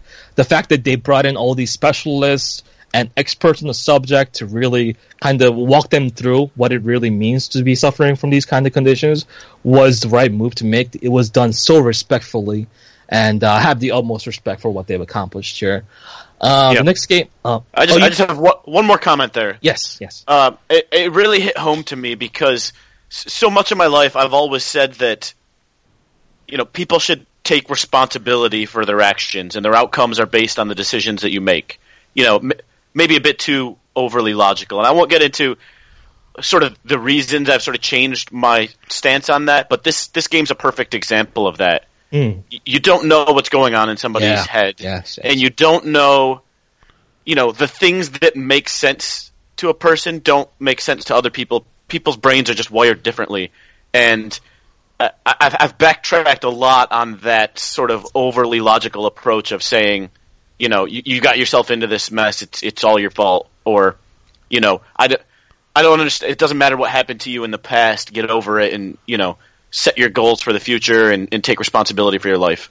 Th- this game is a perfect example of just how difficult that can be. Yeah, because because you, ne- you you never know, you know, until you're in that person's position, and you can't truly. And I think games as a medium has the opportunity to uh, at least give you a hint, give you an idea of what that really means, what that really feels like. And I would like to see more games like this, where Yeah, they, for example, what if you you thought you had a goal? You know, every game you you know there's always goals, objectives, and what if those objectives just kept switching? And you you know you might spend two hours on something that no longer is your goal. You know, you might feel frustrated, and I could totally imagine that as a representation of you know me- confusion, yeah, demen- dementia of some sort. I don't know. yeah, there's like so many ideas and possibilities that are that haven't been explored yet in gaming, and I think that's what really excites me uh, about the medium as a whole because it's Yeah. such a such a such a new uh, you know, fledgling uh, of a medium. It hasn't been that long since the first game was ever made compared to other things like obviously like books and movies and such. So where we're gonna go from here, uh, I think uh, you know God only knows at that point, right? And that's great. Uh, the next game on the list is What Remains of Edith Finch. I think uh, you know Matt already spoke to it uh, pretty well, and uh, you know I chimed in as well. So I don't think I have much other to, uh, anything else to say. But I think this is a game that really kind kind of had me feeling all sorts of emotion just during its short you know uh, playthrough. Like just a just a sense of wonder while I'm changing between being a cat into a shark into a sea monster. You know, until the point where I'm just kind of sitting on a on a swing, just kind of swinging back and forth. Like you, you figure things that ought to be monotonous, but when you're actually in that position with that narration playing, and you're trying to get the feel of what this individual was going through at the time, uh, it really, it really is a, is a fascinating experience. And I Yeah. think, uh, yeah, it's just, it's just, it's just really good. Yeah. Next game the- on the list. Oh, go ahead, Matt. no, go ahead. Oh, okay. Uh, next game on the list is Nier Aut- Automata. I think um, this is a game that I did not expect to exist, frankly, until that uh, until that that that was an announcement trailer was played. And uh, the funny story is, the original Nier is actually one, of the reasons why I ended up writing for uh, ZTGD. While why I decided to contact Matt, you know, Mr. Matt over here, and Drew, uh, because they were doing a playthrough of Nier, and I just happened to catch, um, uh, you know, their their Phoenix Down episode about it, and I wanted to chime in with some thoughts of my own, and that's when I actually started talking to Drew, and then I ta- started talking to Ken, and then when the position opened up, I, I signed up, and I've been with them ever since. So it's a weird it's a weird thing to have a have a history with a, with a game like that, and to have a sequel to a game that not a lot of people knew about, a game that did not sell, you know, a game from a from a developer that that failed, that went under, you know, that went under, and then to have a sequel for it, it was it was it was mind blowing. And yeah, you know, Yo- Yoko Taro is, is a person that I think is, you know, when you think about the the crazies of the industry, you think about you know like people bring up like Kojima, you know, like he's he's a, he's obviously kind of a crazy person in, in some ways. He's very eccentric, but I think Yoko Taro is in a whole another level, and it really reflects in his games the way the storyline kind of unfolds, the the numerous. I think the game has like over like fifteen endings depending on what you do, and also the game features the, the hands down the best soundtrack of the year. Like that's not. I don't think that's even a contest. I've listened to every other soundtrack because I've played basically every other game that people would mention. But this game, the way that they use the sound and how it shifts uh, depending on what you're doing, and then this, the existential crisis story uh, that's featured in here, and the twists and turns that come in, and the the bittersweet ending, which Yoko Taro calls happy, but that's as happy as he's ever gonna make a game. So, which is once again pretty funny. But uh, yeah, a tremendous game. And uh, this is a game, unlike the original Nier, that I have I have to make no excuse for. The combat, the visuals, the storyline, uh, everything is great. Unlike unlike the original Nier, where I have to like, uh, you gotta you know, just don't don't look at the graphics too much. There, it doesn't look good, it doesn't play well, but the story is really good. But no, Nier Automata is the whole package, and that's why it's on this list. Uh, the next game on the list is uh, Legend of Zelda: Breath of the Wild. I think really nothing needs to be said about this game at this point. But I'll, the only thing that I'll say is that after playing this game, I do believe that every open world game at this point, going forward, should include a paraglider. Everyone with me? Yeah, every every game, open world game, should include a paraglider. And uh, a, a game that could have really benefited from having a paraglider, segue, is Horizon Zero Dawn. the next game on my list. Just imagine Horizon Zero Dawn with a paraglider, guys. Come on. How It would amazing fit, would that have been? it would fit in the world. I, I, I just wish she could climb. That was my I know, biggest complaint about that game. Is like after playing Zelda and then jumping into Mm-hmm. Horizon, I was like, why can't she climb? She, she can barely jump, much less. yeah, climb. there's she can barely jump, and like there are mountains and cliffs everywhere. Let me climb them. No, let me climb on top of it and paraglide down. Come on, man. Yeah, Let shoot shoot my bow and arrow from the paraglider. Shit. Oh shit. That's the next level. That's Horizon Zero Dawn 2 can boom. Nailed it. Oh man, That's- that's that- where we're going. That might be my game of the year. Oh, I know. That might be the game of forever. Oh, Yeah, no you- shit. You include those elements. Jesus Christ. But yeah, it has it had a really interesting storyline that hooked me from the very beginning to end, which is something that I can't say about a lot of open world games. Uh, the character uh, Aloy, as as uh, Ryan so well put it, is is one of the most interesting three dimensional characters that I've, I've had the pleasure of uh, playing as this year. And the combat, oh man, oh, ooh, the, this is, this is such a satisfying combat engine with Yep. the different kind of monsters and the, the robots that you're facing. Having to like learn the patterns of the monster felt like a mini Monster Hunter in a lot of ways. It felt like a slightly streamlined Monster Hunter experience in a lot of ways, with all the different ways you can take down the monsters and use their own weaknesses against them. Uh, tremendous. The next game on my list is uh, Resident Evil Seven. I think I think I'm I'm with Matt uh, saying that I had no idea what this game was going to be like. All I thought to myself was after coming coming from Resident Evil Six, a game which I don't hate as much as a lot of other people seem to.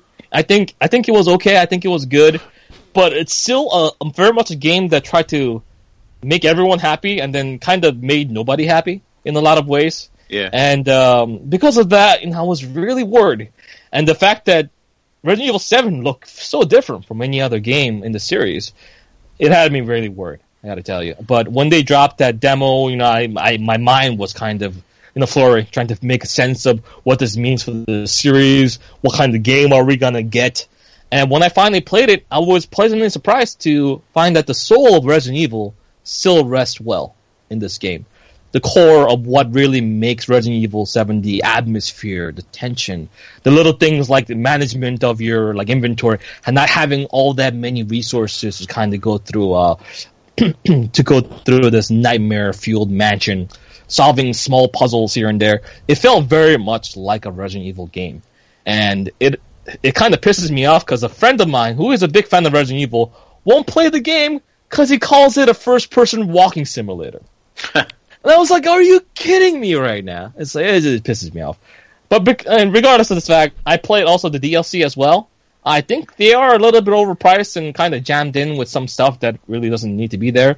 But playing like End of Zoe, uh, Not a Hero, uh, and some of the uh, things like where you're trapped in the bed. Uh, oh god, that that thing is fucking nightmare feel. But um, yeah, just really good. And boy, I, I love Resident Evil. It's one of my favorite series of all time. It's like uh, it's it's one of the cornerstones of my gaming habits. It's one of those games that I kind of play on my Vita. Like I play like one Resident Evil game to finish on my Vita every year. Just I just get an itch, you know. And uh, to have Resident Evil Seven be as good as it is, to innovate as well as it does, while keeping uh, the the core of what makes the series unique in its own way, uh, tremendous. I'm really looking forward to seeing what they do with the next game. Yeah, the one thing I th- think is really interesting is that if you, you know, d- depending on who, you are, everybody might even have different favorite Resident Evil games. But if you look at say two, four, five, and 7 Mhm. they're so such different games. Oh yeah, They're all so different, and they're all good for different reasons. agreed, 100, percent man. It just And that, that that's an interesting thing in in the Resident Evil series for me is just how much they've changed, and you know, I, I've I've been as I guess as traumatized as anyone, even with four. I'm like, nope, this doesn't feel like Resident Evil anymore. It you know the over the shoulder, and then five, I'm like, nope, it's too, you know, it's too actiony. Six, no, it's too Hollywood. Seven, uh, it's not even our Resident Evil anymore. But they're, they're all good, and I, Yeah. I just I, I'm continually surprised by the series. Yeah, that's the. I think that's the way you got to do a long running series like Resident Evil. Because think about it, you know, the original Resident Evil came out in PS1. That's so many generations ago. If they kept making the games exact exactly the same way that they had to, then the the series would not be as beloved as it is today. I think because they were willing to take the chances, because they were willing to take the risk. Um, like despite its flaws, if Resident Evil 6 was the response to Resident Evil 7, I'm glad that that exists. You know? Because they had to learn their lessons somehow, and the lessons uh, to be learned has to be learned the hard way in a lot of ways in order to really sink in.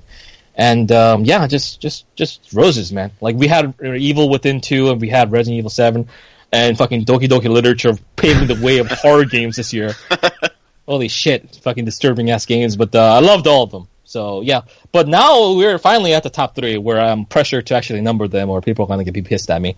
So at number three, and um, let me let me just say that just because I gave a game a higher score doesn't necessarily make that my favorite game of the year. That's not how scores work. Okay, people. So don't don't don't get don't at me as it were. So number three is Nioh. People forget this game came out this year. It came out one of the first games that uh, came out this year. And what I can say about Nioh is that I feel like there was a time or a place where I was walking the streets and someone just kind of pulled me aside and asked me, "What are your favorite aspects? What are your favorite mechanics in a video game?" And then based on that questionnaire of me and me alone, they decided to make a video game. And that is what Nioh is. They're like, "Oh, you like you like very skill based, you know, uh fast paced combat engine like Ninja Gaiden. You like you like the stamina management, the strategy involved in Dark Soul combat. You like the loot from a Diablo game, or you like the settle you like the setting of like a feudal Japan. You don't think enough games do it. They're like, yeah, let's just make it into one game. Let's cram it all together, and it, it really works. I don't know how they did it, but it, it works. All those complex mechanics working in tandem, and it works perfectly. The only complaint that I had about the game, and it's still the same complaint that I have, is that the storyline and the characters are just not that interesting. If they had like a really good story, or at least a better story, because to be frank, I think I think it kind of feels like a like a cast. You know, it's just they just did it just for the, for the sake of having it. I can't. But I if they can't had that- believe that game came from the same people that made Titty Volleyball. Yeah, I know, right? This, this is pretty crazy. Well, uh, Itagaki's gone now, so well, know, no, they made a they made a Titty Volleyball since he left. did they? Yeah, Oh yeah, it never came to the states. yeah, right. it was only released in Asia. So yeah. Hey, you know, like I know you love those city volleyball games. Oh, that's this is a different beast, you know. This is a different beast, you know. It's, it's a different breast. Yeah, there's different type of breasts, you know. You gotta, there's all different types, but they're all beautiful, baby. Take a bag of sand any day. That's exactly what they feel like, Matt. If you didn't know, you know.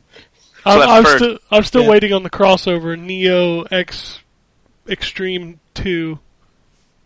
That's the Shit, DL, that's the DLC I'm waiting on. I'm waiting on the gravure cam for for Nioh. I'm sure there's some waifu candidates in Nioh that I haven't dug up, you know. Yeah, yeah, Just- yeah, just gotta- yeah. just gotta really look for it, you know. Um, but yeah, Nioh, fantastic game, and I played through all the DLC. Their season pass was on sale for like seven bucks, which was insane because of the amount of content that you get. and the final DLC content had you fighting fucking Ryu Hayabusa at the end, and that was an amazing, amazing way to close out the series because uh, it also kind of implies that the Ninja Gaiden and the Nioh universe is in the same same thing, which is really exciting because the next Ninja Gaiden might also have like Nioh characters in it, which would be great. Uh, the next game on the list, I think, uh, uh, this one I think people should have seen coming. Persona Five. I think this was one of my most anticipated games of the year, and uh, it really does deliver basically on everything, like all the all the things that I wanted in the new Persona game. The story, the characters, but what I did not expect from Persona Five, and I got in spades, was the style. It is the most stylish game ever. Like everything about this game, whether you're looking through menus or you're fighting in, in combat, you know, it just oozes style. And um, it's not just a style because it has all this really meaningful content with the social links, delving into different kind of uh, storylines and themes that uh, I was some of which I did, wasn't expecting. The combat engine was much improved from Persona 4 as well in a lot of different ways to make it more streamlined, but also still keep a lot of difficulty and complexity as well. Yeah, this is not really much to say. Persona 5 was just one of those games that you can't really find a lot of flaws for. You know, you Yep. just play it and you're like, wow, this game is fantastic. And I can totally understand why this game took like eight years to make. It, it makes sense. I get it. Uh, and I also forget that this game also came out on PS3. Um, and it looks as good as it does. You know, it's it's fantastic. The the, the artistic style of it. Um, yeah, no, nothing much to say. It's just a really good game. And my number one game, I think this might uh, may or may not come as a surprise, and it actually came as a surprise to me because, like I said, I had to go back on this list many a times, going back and forth, and um, I thought about what, what really it means to be my favorite game of the year because I don't think about you know game of the year as some kind of objective thing, you know, because we we have different tastes, we have different uh, things that matter to us, and that game for this year uh, is Danganronpa V3 for me, and I'm not gonna say that it is the best game of this Yep. year that I played. No, it's by no, not not even close to the best game that I played. It has many flaws, but what I was thinking as I was looking through my list of games is that what game can't I stop thinking about? What game do I keep having discussions and constantly am wondering what's next for the series? And I think that can only be Danganronpa because I've never felt more conflicted about a game in my life than Danganronpa V3. As I was thinking about writing the review back when I had to sit on that review, I had to sit on it for days before I could start writing the review because I didn't know how I felt. And once I started really getting my thoughts and feelings in orders about what I had experienced, and after my second playthrough uh, with Matt and Drew, trying to reevaluate the things that I've seen and trying to piece together all the little clues and snippets that was left by the director, I started to really come to an understanding about that game, and I have an appreciation for that game that is is something that I don't have for the other games. Like, yes, I had, I probably had more fun, more enjoyment, you know, just pure enjoyment playing the other other two games in this series, just because of they were just more, you know, clear cut, open, on, open, you know, open games. You, you know what you're getting into. You play the game, you finish it, you have fun, and that's it. But for this game, challenged me in ways I didn't know I wanted to be challenged, and really asked a lot of questions that were uncomfortable uh, to ask of myself, and some of which I still don't have answers to, even months uh, months after the fact.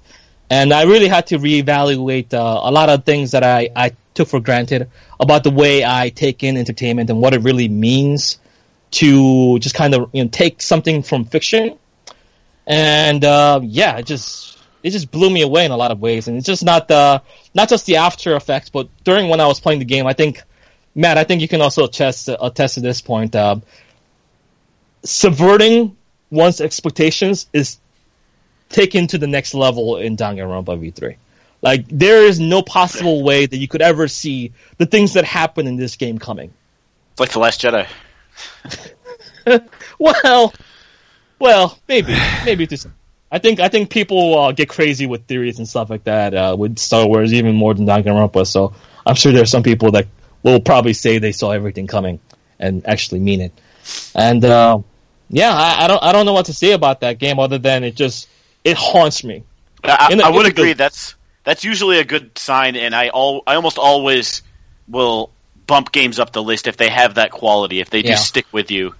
Uh, so many games I play, I enjoy, and I forget um, Yeah. essentially immediately.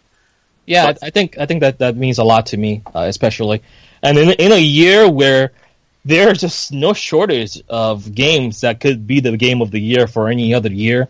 I think this game I really had to evaluate what it really means to be my favorite game of the year, and I think uh, that that mark goes to uh, Danganronpa V3. And you know, I don't know where the series is going to go for, uh, from here, but Matt, I'm not sure if you read this, but uh, they did an interview uh, months after the fact, which uh, they were allowed to post. Um, with the director, and they asked the question, "Where do you want to take Danganronpa series next?" And the director responded by saying, "I don't have any plans after Danganronpa V3, but this game is centered around lies, and this interview may also be a lie." Huh. That bastard, man. That's, I did actually just pick up Ultra Despair Girls yesterday. and that's a fun game. It's a, it's a very different experience, but I still enjoyed it all the same. I think the next game of the series we might be getting is Ultra Despair Girls 2, so might be a good time to dig deep into that. But yeah, that that is my uh, game of the year, and I'm not going to go into any disappointments this year because I think game of the year is a celebration of games, and I want to just kind of keep the good vibes going. All right. Well, I'll wrap it up then. And then we have some emails from listeners who have sent us their lists. Very nice. Uh, I'll go through my honorable mentions first, and I will rattle off the ones that we've already talked about, so we don't need to talk about them a bunch more. Uh, but Horizon Zero Dawn is in my honorable mentions. Oof, honorable. Oof, oof. Yeah. Okay. As is Nier Automata, All right. uh, Gravity Rush 2, Okay. Mass Effect Andromeda, Wolfenstein 2, and Tekken 7. I said that this list could have been a top 10, and I meant it. Yeah. Really. Yeah. Those are all great games. Now, to talk about a few honorable mentions that nobody has talked about yet, I have Oh, a couple of those. Uh, first up, Uncharted: The Lost Legacy. Mm-hmm. Oh. I was a person who didn't think I needed another Uncharted after three, I'm still not sure I do need Lost And- Legacy. and then I played Lost Legacy, and man, that's a good Uncharted game. It it might it might be my favorite. Whoa. It's pretty good. Two has always been my favorite, but man, Really? they did a lot of good stuff in Lost Legacy. Is Lost Legacy is- characters? Yeah. Or What's what, what really drew you into Lost Legacy in particular? The two- it the characters or The two characters are excellent. Mhm. Uh, I really enjoyed the open world segment because it, Right. it kind of put Uncharted on its head. Uh, Lost Legacy also contains all of the quality of life improvements that that series has created over the years. Mm-hmm. So there's not a, as much of an annoying pieces of that game like the first game, bullet sponge enemies, and you know the second game, the poor pacing at the end of it, and just a lot of really weird things. And and not to mention, you can never sell Uncharted short on holy shit that game looks amazing. Oh, geez, Yeah. yeah. So, but yeah, no, Chloe and um, oh god, her name is escaping me, Nadine. Nadine. Yeah, Yeah. like those two characters throughout that game, the best relationship in that series. And without spoiling anything, the stuff in four was fantastic, especially towards like the third act. But this one just tops it. So it made an honorable mention. Yeah, it's Uh, another one I picked up, and I just I'm looking for a free weekend where I can dive into it. Yeah, it's almost the perfect length too. Like Uncharted games feel bloated a lot of times; they feel a little longer than they should be, and this one just feels like the perfect length. So, and good puzzles, good solid puzzles in that game too. Um, a game that almost made my list: uh, A Hat in Time. Oh, yeah. If you love Mario 64, you should play this game. It is it is essentially the homage to Mario 64. It's extremely charming. Um, it is just a great 3D platformer in a year that kind of saw the resurgence of 3D platformers between Mario Odyssey and Yooka-Laylee and so many other games. But this one was probably the best one that did not star an Italian plumber. Um Sonic Mania. All right. I have to give a shout to Sonic Mania because my god, they made a good 2D Sonic game in 2017, and I had a blast playing through that game. I loved the visual style. I love the upgrades that they made to it. Uh, I love the remixed older levels. The music is fantastic. Like everything about that game is like the epitome of what makes Sonic great. Uh, what did I skip over? Uh, the only one left is SteamWorld Dig 2. I was shocked more people didn't talk about this game. I, I haven't played it, but it's on my list of games to get on Switch. Oh my lord, that game is so good. Like the first game was cool and it was neat and it was fun, but it was just kind of lacking something. And the second game added like these upgrades that you could get throughout the game that you could kind of pick in any order that you wanted to get them, which left the game very open. Um, it's just visually appealing. All the SteamWorld games have the same kind of look, and this one just kind of nails it. Looks really great on the Switch, and just that game is just super fun. And if you enjoy, you know, kind of like, I hate to use the word Metroidvania, but Metroidvania style games, SteamWorld Dig 2 is is probably one of the best ones I've played in a while.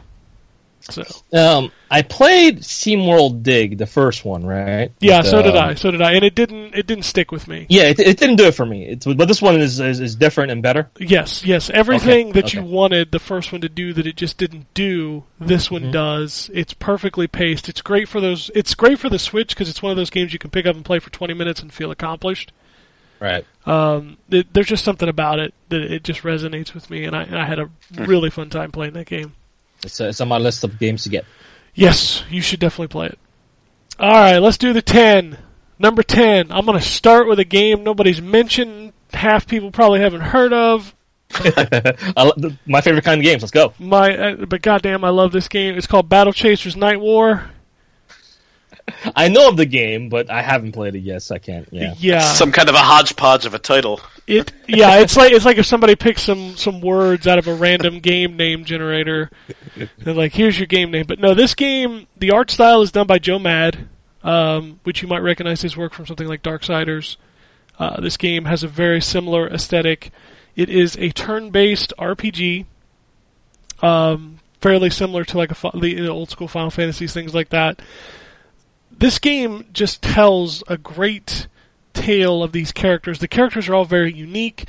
Uh, the battle system is very intricate, very fun to play. It it kind of, you know, a lot of turn-based stuff gets kind of stale, but I really like like the overdrive moves and you know the the rock paper scissors formula of the combat.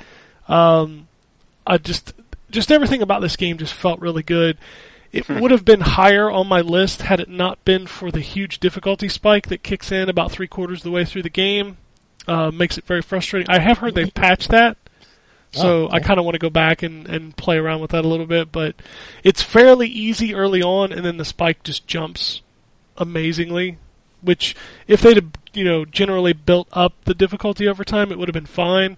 But it, it feels like I went into this dungeon at one point in the game and just felt completely over leveled, even though I had been, I had been. This is one of those games where I, I felt the need to hit every spot on the map to do everything in there, and I felt like I was doing everything, and then to just hit a brick wall was was frustrating. But the the art design, the the soundtrack, the soundtrack is incredible. Absolutely love it. But if you haven't played this game and you enjoy, you know, turn-based RPGs, I definitely recommend checking it out. Ken, you got you got to start giving me a list of games I got to play, man. Come on, you gotta I know. Let, let, let me let me lose, man. Come on. I know, I know. It's 2018. There's you know, there's no games coming out. It's Dragon Ball, No, and no. Monster Hunter, uh, you know. I don't. I've never even heard of Monster Hunter, man. I don't know what you're talking about. So, it's like- Uh, number nine on my list was that game I played on, on December 30th to squeeze in the last game before the end of the Doki year. Doki Literature Club, baby. I'm No. I'm so glad you agree, Ken. Yeah. No. So so deserved. No. Number Oh. nine is What Remains of Edith Finch. Yep. Mm. That game was, man, the bathtub, the oh. Oh yeah. the the freaking so good. the comic book, Oh yeah, the the soundtrack. the, The, soundtrack. thing. oh my god, that game is just. And then when you get to the end and you realize what happened, and you're like, oh man, I want to cry. I know. I know. So good. So if you've not played that game, don't read about that game. Just go download that game and play through it. Yeah. It's incredible. Number eight. I'm gonna make Jay proud. Yakuza Zero. Hell Oh, yeah, nice. Dragon of Dojima, baby. Oh my god, that game is so good. I'm I terrified. told you. I'm terrified to start Kiwami because I'm like, I still have some stuff to mop up in Zero, and I mm-hmm. kind of want to do that first, and then I think, well, if I then if I start Kiwami, I'm not gonna have any time to play any other games because holy shit, Yakuza games are like 150 hours or something. Ken, Ken, you gotta finish Kiwami in time for Kiwami 2, baby. Come on, Oh man, get on the level. Yakuza Zero is just man. It it reminds me, and I hate to keep going back to this, but it reminds me of The Witcher Three, where like even the stupidest side stories are super freaking interesting. Like when when you're having a conversation with people, you're talking about Yakuza Zero, and you bring up a mission, you're like, "Man, did you do that mission where you had to teach the dominatrix how to be dominating?" And people are like, "What?" Or the fact where you had to pretend you were a movie producer. Like this is stupid. But man, it was so awesome. Love that game. Yeah. Number seven is The Evil Within 2. Nice. Hmm. I too enjoyed the first game. I felt it had some severe pacing issues, especially towards the end. Uh, but the second one, like Jay said, it, it really just it really just polished everything about the first game, and it, it just felt really good to have a horror game in that vein. That was really good. That does not have the word you know resident in it. Number six is Cuphead because Cuphead is the bomb. Man, My I still haven't God, that game. I gotta go back to it. that game is so good. Like the gameplay, the visuals, the music, like everything about that game is just incredible. And it is one of the hardest games I've ever played, but also you don't get mad at how hard See, it is. It's that difficulty that's scaring me off from trying it. And what makes it good is that every time that game like beats you down, you feel like you've learned something and mm. the controls are so precise and perfect that if you die, you immediately know it is your fault. It is just such a good game. And the levels are only like 2 or 3 minutes for the bosses.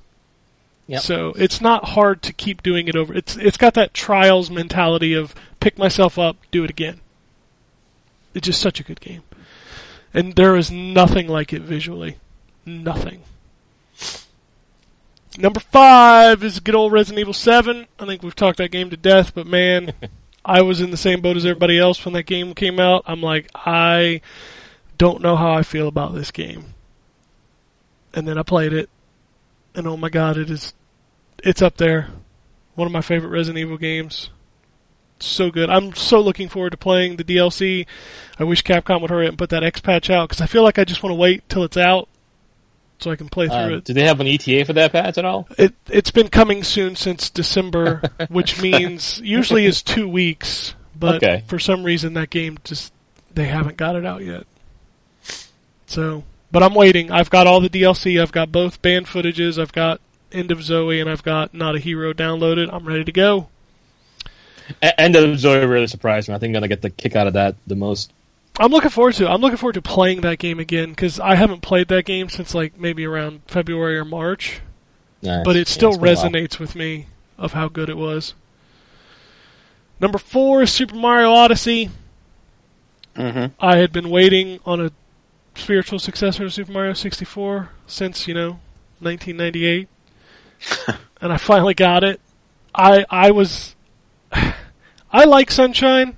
I'm one of the few. I am also one of the few that did not think Galaxy was all that great. and I feel like I I love the world, the 3D games, 3D Land, 3D World. I love those games, but to me those are not Mario games in the same sense as like a 64 was. And Odyssey finally delivered that, and it's really good. If I had one knock against that game is that I feel like they shoehorned too many moons into that game. Yeah, it's it's an interesting game because I just finished reading the book Super Mario, how Nintendo conquered America, and it, it's an interesting game. Or it's an interesting book just based on you know it's the history of Nintendo. It's almost just I'd call it the history of video games from Nintendo's perspective, Yeah. Hmm. but it ends sort of last generation, and I would love to see another two chapters or so written about what's happened in the last few years with the Wii U and the Switch. Yeah. And I, I, I I'd just like to see that book continually updated with the current state of affairs of Nintendo. And I think Super Mario Odyssey would would create sort of another storyline for that book. I think.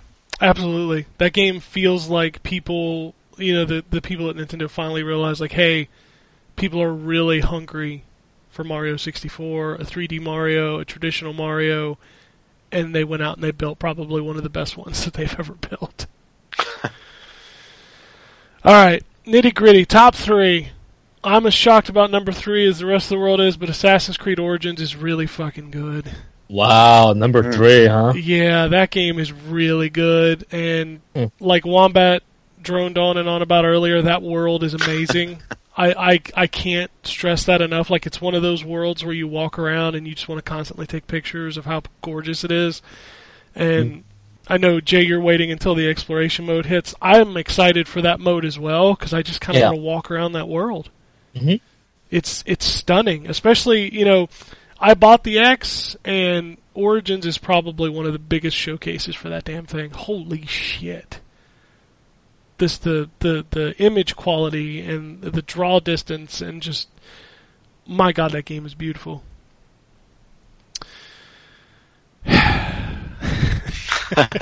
Oh, Well, well, you you're getting to your best best Yeah, game. that's a Why- of a why- set. why- what's what's sigh for, man? You should be happy. What's going on? I debated one and two's order for I've been debating it since. Let's be fair, May. Yeah, I know, I know, year. I know, the, I know the two games you're talking about. Uh huh. hmm But number two ended up being Legend of Zelda: The Breath of the Wild. Oh, okay, all right. I adore that game. I think it's probably the best Zelda game since Link to the Past. Um, I spent over a hundred hours in that world. I still want to go explore that world. Every time I play that game, I just have a giant smile on my face, which is so hard for so many games. And I, you know, yes, I, you know, we've argued about that game so many times. I agree about the annoyances of that game. I do but everything that it did outshined all of those problems for me. And I absolutely adored it. Which makes number one Overwatch. Of course, that's a given all along. No, uh, although if there was a if there was a, a winner for game most played this year, it was certainly Overwatch. Oh yeah, yeah. There's no, no doubt. But number one is Injustice 2. Because, like you, Jay, if somebody was walking down the street and personally asked me what kind of game would be perfect for me, let's have the guys who make Mortal Kombat, one of my favorite series, make a game about the DC superheroes, which is my favorite comic books. Let's add loot and gear to the game. Let's put the roster at, oh, let's say when the Ninja Turtles launch in February, 38 characters. Holy crap. That game. Yeah. I played it yesterday. I still play that game on a weekly basis. And I adore it. And I'm so happy. I didn't think they could top the first game. But man, that first game feels like shit now. Yeah, you know the thing about Injustice One is that in, you know in order to prepare for Injustice Two, I actually watched the YouTube video of the the story mode, and I was like, wow, this does not look as good as I remember it. Yeah. you know yeah. the production value wasn't as as there as I thought it was, but holy shit, the production value of the Injustice Two storyline, bar none, nothing has ever even come close. And I It's insane. yeah, I still play that game regularly now that it's had, you know, its 4K patch and all that stuff, Mm-hmm. and I just stare at the visuals and I'm like, my god. This game is it's just incredible. And on top of that, it's super fun. I just played a lot of that game. I've probably sank that's my second most played game. You know, we get that little thing from Xbox. It's like, here's your most played games of the year. Overwatch was, you know, head and shoulders above everything else. Of course, of course. But Injustice was way above everything else below that. I think Injustice, I'm up to almost 200 hours in that game this nice. Wow. I really, really, really like that game. So I, I felt at the end of the day that had to be number one. It just had to be. Yeah, I'm, I'm sure it was a difficult process uh, because I know you've been molding this one and two idea. You had the one and two locked for so long, and then you had to just keep going back and forth. I'm sure it switched back and forth many a times. Oh, it did. I, I love Zelda with all my heart, but man, the Mortal Kombat guys making a DC fighting game, come on. come on. So 2018 will be more interesting without an Injustice 3. It will be. There's no Yeah. Zelda. There's no Injustice. So what will be my 2018 game of the year? I know, I, you know, it's probably Doki Doki Literature Club. I but, you know, think outside of I that, think so. Actually, it'll probably Yeah. just be Overwatch again. Probably. You know. Here, you know, are you are you past uh, a thousand hours yet in Overwatch? Like I'm at 700. Wow. Getting there. In a year Yep. and a half, I've put 700 hours in that game. That's insane. It is, and the the worst part is, is like I still get excited to play it almost every night. It's, it's, it's one of those games, man. I think I've kind of fallen out of love with it. Not so much because I don't like the game anymore. I still do. I still like the game a lot. But 2017 has been that year where if I'm not playing a new game, I feel like I'm doing something wrong. You know what I mean? Yeah, Because there, there's so many games that I, I want to check out. So it's, it's just been like that. I, I I did that this weekend. I was like, you know what, I need to play a game, so I have a review game. And truthfully, I'm not saying this wouldn't have been on my list, at least as an honorable mention. But I played this game called Blossom Tales on the Switch, Hmm. and never heard of that one. that game is essentially, you know, if A Hat in Time is the homage to Mario 64, Blossom Tales is the homage to A Link to the Past. Oh, oh, oh, oh, I gotta write this down. God It's- damn it, Ken! You're killing me. it's good. I played through the first dungeon, and it took me, I think, about 45 minutes to an hour to get through the opening area in the first dungeon. And like when I finished the first dungeon, I'm like, yep, I'm gonna play this game. Uh, how dare you name drop my favorite Zelda game? God damn Yeah. That's- That's a cheap shot, man. It's my favorite Zelda game, you know. And like I started playing this game, I'm like, this, this feels a lot like, oh man, even the music. Oh, oh, what's going on? Man, it's, it's a game that I've never, I've never even heard of. It Doesn't even sound familiar. I didn't hear Yeah. of it. Yeah, I hadn't heard of it until somebody sent me a press release about it. I'm like, huh, this looks like Zelda. Yeah, I hadn't heard of it until you mentioned it uh, a few days ago, I think, Ken. But it definitely is one I want to pick up, especially once I finish up Breath of the Wild, and I'm looking for Game Three on the Switch. Yeah, I, uh, this one and Never Stop Sneaking have been two of the cooler things I've played on the Switch this month. Man. You know, actually, I'm pretty excited that you're gonna actually have finished a Zelda game and a Final Fantasy game by the end of this year, Matt. That's that's pretty exciting, actually. Yeah, it's a year first. yeah, this is these long running franchises that everyone's familiar with. You're kind of getting the first taste of completion of one of them. So that's going to be very interesting. I- I'm curious about how you're going to feel about the series going forward. Whether you want to try to revisit the old ones or you're going to be just be down to play the new ones as they come out. It'll be interesting. All right, we got some emails. Speaking of All right. which, um, if you're excited about 2018, Nintendo just announced that that Direct on the 11th Mm-hmm. is two hours long, Ho ho! and they said we're excited to show you new features for the Switch and games Ooh. old and new. Xenoblade Chronicles 3, here we go. yeah, it's, I asked for too much. Uh, all right. So Chad sent us an email. Uh, I just want to chime in with my personal top 10 games of 2017. Please keep in mind that I only play it on PS4 this generation, not out of fanboyism, but because I really only have time for one console anymore. For this reason, there are probably several games that should be on my top 10 list that I haven't had the privilege to play. Some particular games that I would like to play but haven't had the opportunity include Breath of the Wild, Neo, Nier Automata, Cuphead, South Park, The Fractured But Whole. Man, that game made nobody's list. That game would have made my honorable list in any other any other year. Yeah, Let's just- mine too. Yeah, let's yeah. Uh, Divinity Original Sin 2, Xenoblade Chronicles 2, Hollow Knight, and Persona 5. Oof. Chad, you're breaking my heart, man. Okay. So his top 10 games are number 10, Wolfenstein 2, Hellblade, Senua's Sacrifice, Uncharted The Lost Legacy, Tales of Berseria, Mass Effect Andromeda. Here's another game that made nobody else's list Middle Earth Shadow of War, Oh yeah, that came out. oh yeah. uh, What Remains of Edith Finch, Yeah. Horizon Zero Dawn, Yakuza Zero, and Assassin's Creed Origins. Cool stuff. That's a that's a nice variety of genres you got there. That's. Absolutely, a lot of great Yeah. games on there. Honorable mentions are Final Fantasy twelve, Resident Evil seven, uh, Telltale's Guardians of the Galaxy, and The Evil Within. Uh, my biggest surprise of the year was how much I enjoyed Yakuza Zero, considering it was my first foray into the series. My biggest disappointment was Prey. I hmm. forgot that oh, game. Oh yeah. I this year. forgot that game came out. Uh, I didn't hate that game, but it wasn't it wasn't amazing. Yeah, that's true. It started off strong, then died in the middle. My biggest controversial opinion of the year was that Mass Effect Andromeda is actually good. I'm only one trophy short of the platinum. It's by no means close to being a perfect game or anywhere near as good as the trilogy, but I enjoyed its sense of exploration and how it ties in with the novels. Yeah. I, I will comment about Andromeda, but my face is too tired for that.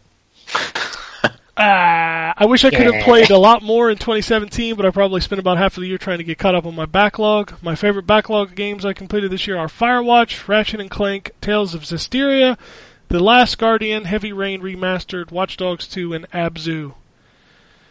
Uh, I know everyone thinks this has probably been the best year for games, but next year is looking incredible. These game releases need to slow down. I can't keep up. Best of luck to you all, and Happy New Year. Happy Year. All right, Sean sends in his list. Uh, says, "Hope all is well." Figured I'd chime in with my best games, even though this list or this is an odd year for me, as I don't have a Switch, so I couldn't play two of the top contenders for Game of the Year. Also, just got a PS4 at Christmas, so I haven't finished Horizon either. So my list will be short. Number one, PUBG. That's was on nobody's list. Yeah. Uh, Number two, Injustice 2. Hell yeah, brother. Number three, Resident Evil 7. Number four, Wolfenstein 2. And number five, Mass Effect Andromeda. Not a typo. By the end, it came through for me. cool.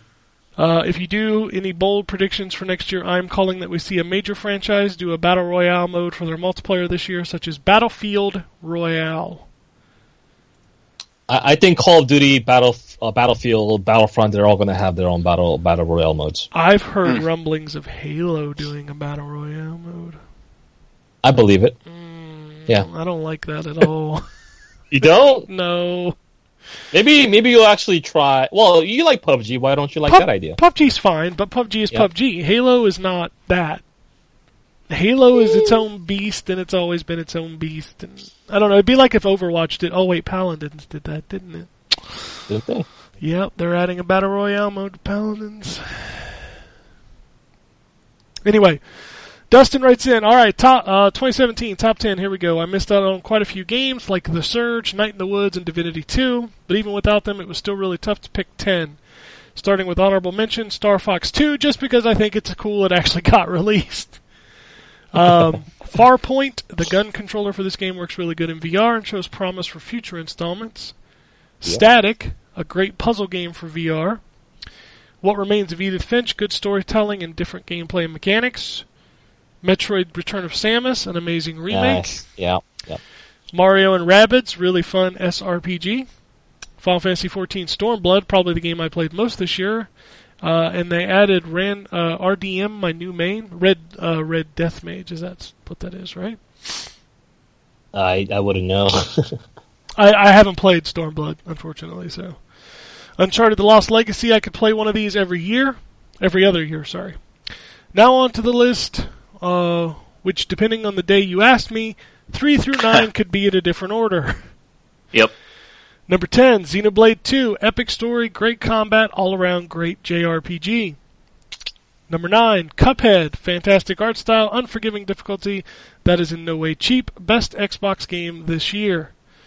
Number 8, Horizon Zero Dawn, gorgeous graphics, best story this year, can't wait for sequels.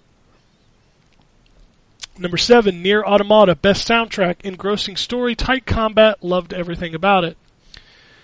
Number six, Persona 5, best RPG this year. Got a little long, but loved every minute of it. It oozes style. Hellblade Senua's Sacrifice, biggest surprise of this year. The sound design in this is amazing. I highly recommend mm-hmm. playing this game with headphones. Touches on mental issues and captivates players on Senua's journey through Nordic hell. Number four, Nioh. Dark Souls is one of my all-time favorite series, and this game is in the same vein. It's different enough to stand on its own, and I think it is a bit easier, but I loved every encounter and boss fight. Best action game of the year. Number three, Resident Evil 7, VR only. If I didn't play this game in VR, it would be a lot lower on the list since I played exclusively in VR. It's one of the most amazing experiences in my gaming life. Being in that world and having everything scaled to your size amplifies the horror and dread of what's around every corner. If you have VR, you need this game. Number two is Mario Odyssey. This game brought so much joy to me. It's so easy to sit down and play and get lost in the Mario universe, exploring the different worlds and trying to find every last moon is so much fun. One of the best games of this generation and one of the best Marios to date. Number one, Zelda: The Breath of the Wild. This game is hands down the best game of the year for me. Takes open world style and makes exploring enjoyable and exciting. Everywhere you go, there's something to discover and places in the distance you want to go explore next. The combat is great, and if you're not paying attention, you can die pretty easy. The shrines and dungeons have a wide variety of puzzles to solve too. If you have a Switch or Wii U, this is a must own game and probably one of the best games ever made. Uh, most disappointing game South Park The Fractured Butthole. Too much of the same jokes and not that great of story. Game I disliked the most Prey. I felt the guns and powers were boring and combat wasn't good at all, and the ending isn't what it's cracked up to be. And most anticipated game of 2018, God of War. I know for sure it's coming out, and I'm really excited to see what they do with Nordic mythology and how the story is driven. Excellent. All right, Antonio writes in and says my top ten in no particular order, except for my first pick, which is the, my game of the year, uh, Uncharted: The Lost Legacy. Oh. Uh, list is also Horizon Zero Dawn, Super Mario Odyssey, Hellblade: Senua's Sacrifice, Life is Strange Before the Storm. That's the first I've heard that. Yeah. Uh, Nier Automata, Injustice 2, Wolfenstein 2, and another game I hadn't heard yet, Gran Turismo Sport. Oh right. Uh, games that I games I have that probably would have made the list, but uh, had I played them, include Assassin's Creed Origins, Zelda: Breath of the Wild, The Evil Within 2, Forza 7, and Ghost Recon Wildlands. Ghost Recon was last year, wasn't it? Or was was that this year? Uh, I think it was actually this year. Holy shit! I didn't realize that game was this year.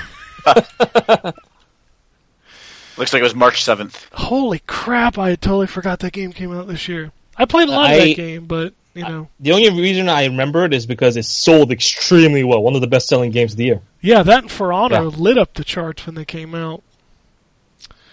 Uh, Mookie sends an email and says, Hey guys, it's me, and 2017 has been a year of exhaustion for me and not a lot of games to list. Although there are so many games I had to sacrifice from the list, like Horizon Zero Dawn, because I didn't spend enough game time to put them on the list, so reasons may vary. So please read them from the top uh, to number one. Uh, he sent a list. Let me bring it up. Oh man, it's on OneDrive. Okay, here we go. Number one, The Pit People. From the devs who brought you games like Castle Crashers, this game also blew me away in hilarious presentation. Like the narrator is actually the villain, and he's actually a giant alien teddy bear who's trying to kill you by his storytelling. But please do not let your eyes fool you. It may look like a hexagonal tactical game, but uh, uh, as soon as you enter the battle, you'll find out that even a non-fan of that gameplay will find it cheap, easy, and a lot of fun to play. With character customization, trippy tracks, funny characters, and oh so easy battle system, which is easy as that Mario and Rabbids game from Twitch. I think he meant Switch. From Twitch. well, someone might be streaming it on Twitch. True, so, true. know.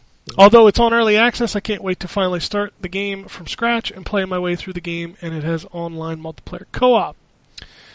Number two, Star Command Galaxies. I tried the mobile version a long time ago, with uh, and with my surprise that the devs are making the PC version, and it seems that they listened to feedback. It plays like FTL, but with the uh, in-depth details, storyline, character development, and pop culture humor from shows like Star Trek.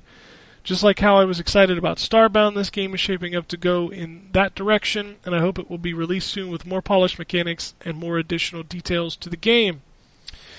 Number three, Fortnite Battle Royale. Uh, apart from what the guy PUBG claimed this game to be a copy of his own, stupid complaint in my personal opinion, dude must be afraid of competition in the business. It's more than that. The reason why I prefer this over PUBG is that it's a lot less getting away from realism and focused on being a lot more fun, like the colors, 50 versus 50 mode, hiding behind a portable bush, and strategically building materials to shield yourself from enemies. Number four, they are billions. RTG Fortress Defense set up in a steampunk world, gathering resources to build the last stronghold of human civilization as they ready up from incoming horde of zombies that comes from every direction, many and fast, just like that World War Z movie. It's fun, but also tough to play. Number five is House Party, not to be confused with the Kid and Play House Party. I think. Um, aside from the game's adult-themed controversy, the gameplay isn't all that bad. Nudity in adult games are widespread on Steam, and most of them lack substances in gameplay and get directly down to the booby business. and that's they usually suck. I'm looking at bloody boobs, devs. This game has so much potential. It has RPG mechanics to work before actually getting there. So props to the devs on this one. I got. I'm sorry. I got to click this link. What is House Party? Oh, you got to put in your birth. You got to put in your birthday. Uh oh. Be honest now, Ken. How Uh, I was born in let- let- let- 1959. that sounds about right. This game looks. You're like- allowed to have some booby business then. I am about it. Its reviews are very positive. Okay. It looks like a, People generally like boobs. This it is looks good. like it's an episode of the Real World or something. All right. I've never heard of that. I've never heard of a lot of games on his list. I've heard of Pit People and Fortnite. I think it's the only 2 Mhm. Uh, he says, personally, if you guys want to ask me, I can't find a real game of the year for this year. I got burned out from open world and RPG plus open world games, and it got me all sick inside. Plus, marriage is on my mind every day, so I revert to games within my reach, and most of them are mobile games. I also can't stand playing multiplayer games like Overwatch because they bore me to death. Also, PUBG because it's not my personal thing and it doesn't have varieties to make me stay. But I found it on Rainbow Six Siege because I like the daily and weekly challenges, they release new content, and the gameplay is so strategic that it also relies on sound, pinpoint enemy positions. And finally, unlike PUBG that takes so damn long to finish a damn round, each round in Rainbow Six only takes three and a half minutes. So yeah, apart from my top 10 of the year 2017 is where Rainbow Six Siege was played by Mookie and loving the fuck out of it. But if I want to just chill out on my console, I have Crash Bandicoot in mind. Not open world. No need for me to grind and play it until I get frustrated enough and call it a day. yeah. 2017 was the year of fighting games, pay to win schemes, the confusing loot box system, and grindy open world games. It was an overwhelming gaming year for me and a bit sad on that area. At the same time, a happy one because I finally married the love of my life. Something to look forward to is getting a Switch so I can convince my old school game of a wife that Mario isn't that bad on 3D. Play more and buy a lot less because I have yet to play games like The Witcher 3, Divinity Original Sin, Pillars of Eternity, etc. Happy New Year, everyone, and please make costumes great again. Whew. All right. I read them all. It's a lot of games. Well done. Well done. Whew. Yeah, there were a lot of games this year. Uh, I'm glad to see a lot of different games that we never heard of or we've forgotten on a lot of people's list. That also kind of goes to show you how deep of a library this uh, this year had to offer in terms of quality, and to see that also people enjoy you know games from like different genres. To see a game like like GT Sport, I wasn't expecting to see on anyone's list, but I've also heard a lot of good things about how they do like the tournaments and the online play, and how it really feels like you're making progress against other people while you're playing that. So just different strokes and people that uh, enjoy different things just coming together just to celebrate that 2017 has been, in my personal opinion, now that it's all been said and done, I think this is the best gaming year so far ever. Yeah. That's that's just that's just my opinion. I think just the, the quality of titles, the variety of the titles, just everything for everybody. Uh, and 2018, I hope will continue the trend. Yep. I apologize. I read Mookie's list wrong. It was a spreadsheet. Uh huh. The list of games I read were his favorite early access games.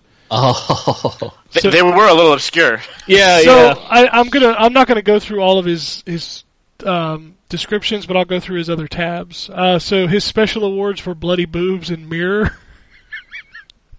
Of course. For Bloody Boobs, it was category so bad it's good. and and Mirror was worst game. His best old games were Reigns, Blue Estate, the game, Killing Floor 2, Warhammer, the Entide, Vermintide, HuniePop, Thumper, HuniePop. Hooney Pop. Don't you remember John talking about that game? Actually, I don't. I don't think I was there for that one. No. Yeah, uh, so I'll read this one. Well, you guys know what's up with this game. Oh, I guess I, I, there's no description, but it's essentially like a a Japanese panty puzzle game or something like that. Damn it, Mookie. Uh, Thumper, Mobile Legends Bang Bang, Crypt of the Necrodancer, Hitman, and Rainbow Six Siege, and then his top ten games were Cuphead, Burrito Bison, Launch Libre. Sorry, I was trying to read that. Burrito Bison Launch Libre. Yeah, I'm, I'm googling it. Yeah. I feel like half of these games you could just stick random syllables or words together, and I, I, I couldn't tell if it was a real game or not. I gotta read his description of this. Dig this. A band of Mexican wrestlers beating a bunch of evil gummy bears by sling shoot them in the air as far as they can and earn as many scores. You need to activate some crazy combos in midair to reach the end and have a boss fight with an evil gummy bear. This game sounds alright. This game It sounds like a dream. I'm not going to say nightmare, but it sounds like a weird mishmash of a dream. Uh, number eight is Mr. Shifty. I've heard that game's good. I have not played it yet. Yeah. Uh, num- I own it, but I, don't, I haven't played it yet either. Number seven is Tekken 7. That's relevant. Number six is Nice. Domina. Domina? Is that how you say that? Number five is Slime Rancher. Wombat Be Proud. Yeah. Number four is Iron Marines. Number three is Shadow of War. Number two is Sonic Mania. All right. And number one is Crash Bandicoot's N. Sane Trilogy. Crash, wow. it's on my list of I, I really wanted to play it this year, but just slipped through the cracks. Yeah, I've played quite a bit of that, and it's really good. But I, for some reason, I've always and and I don't think people are wrong for putting remasters and remakes on their list, but I just I can't do it. I just feel like I want to talk more about new games than older games. I enjoy the hell out of remasters and remakes, but I never put them on my lists. Yeah, I did the same thing. I think uh, the Nolnary games would have been on my list if uh, I considered remasters, because the first game was just kind of remade from the bottom up, and that's really great. But you know, it's still the same game. Yeah, if it's a totally new experience, I'm, I'd probably count it. But yeah, Sure. I, I agree. If it's you know if it's just an HD version or anything like that, I'm not gonna doesn't deserve the limelight. Yep. All right, well that's it. This, I mean, if you've made it this far, I don't know how long Drew's show was. Um, Uh, Drew shows was three people, so I probably guess it's not as much. But John was also there, which means he was probably rambling a lot. That, John. Last jab before you go. Boom. Uh, so if you've made it to the end of this, that's awesome. 2017 from these two shows, as you can tell, were great freaking years for games. Uh, hopefully, like me and like a lot of other people, hearing people talk about these games, hopefully, you know, go try them. Yeah. You know, Edith Finch I'd heard so many times, and I'm glad I played because once we got into these conversations, almost everybody talked about that game again. that's so true. I'm surprised it's says on as many people's lists as it was. I thought it was gonna go all like kind of under the radar, so to speak. Well, that's So why I like nice. doing these shows in January because then I get to listen to a lot of other people's games of the year.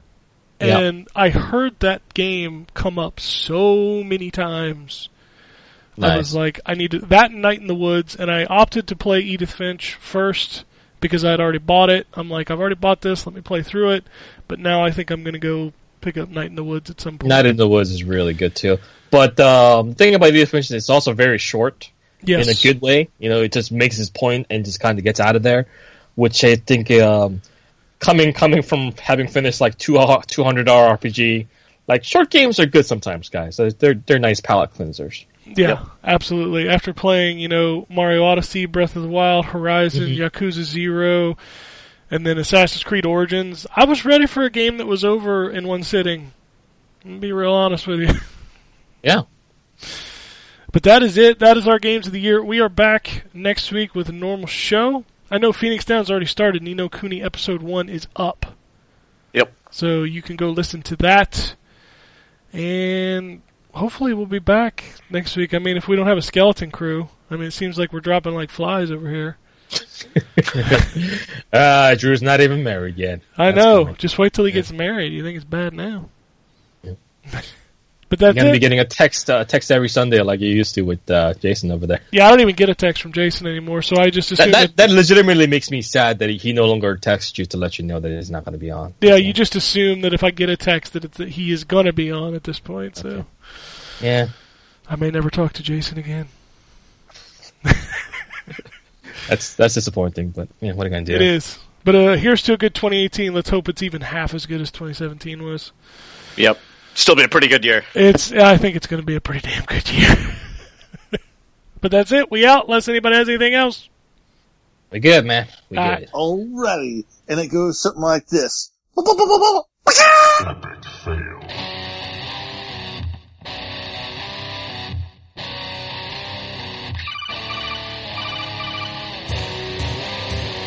Welcome to the N4G podcast.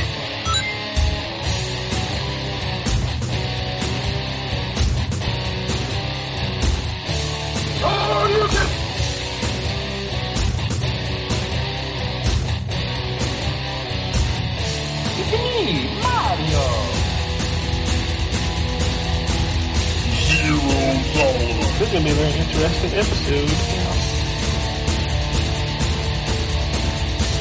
Greetings, programs. I got lost trying to find my way to the secret underground N4G radio lair. The Wombat. And always lived in angry. Killer Wolverine.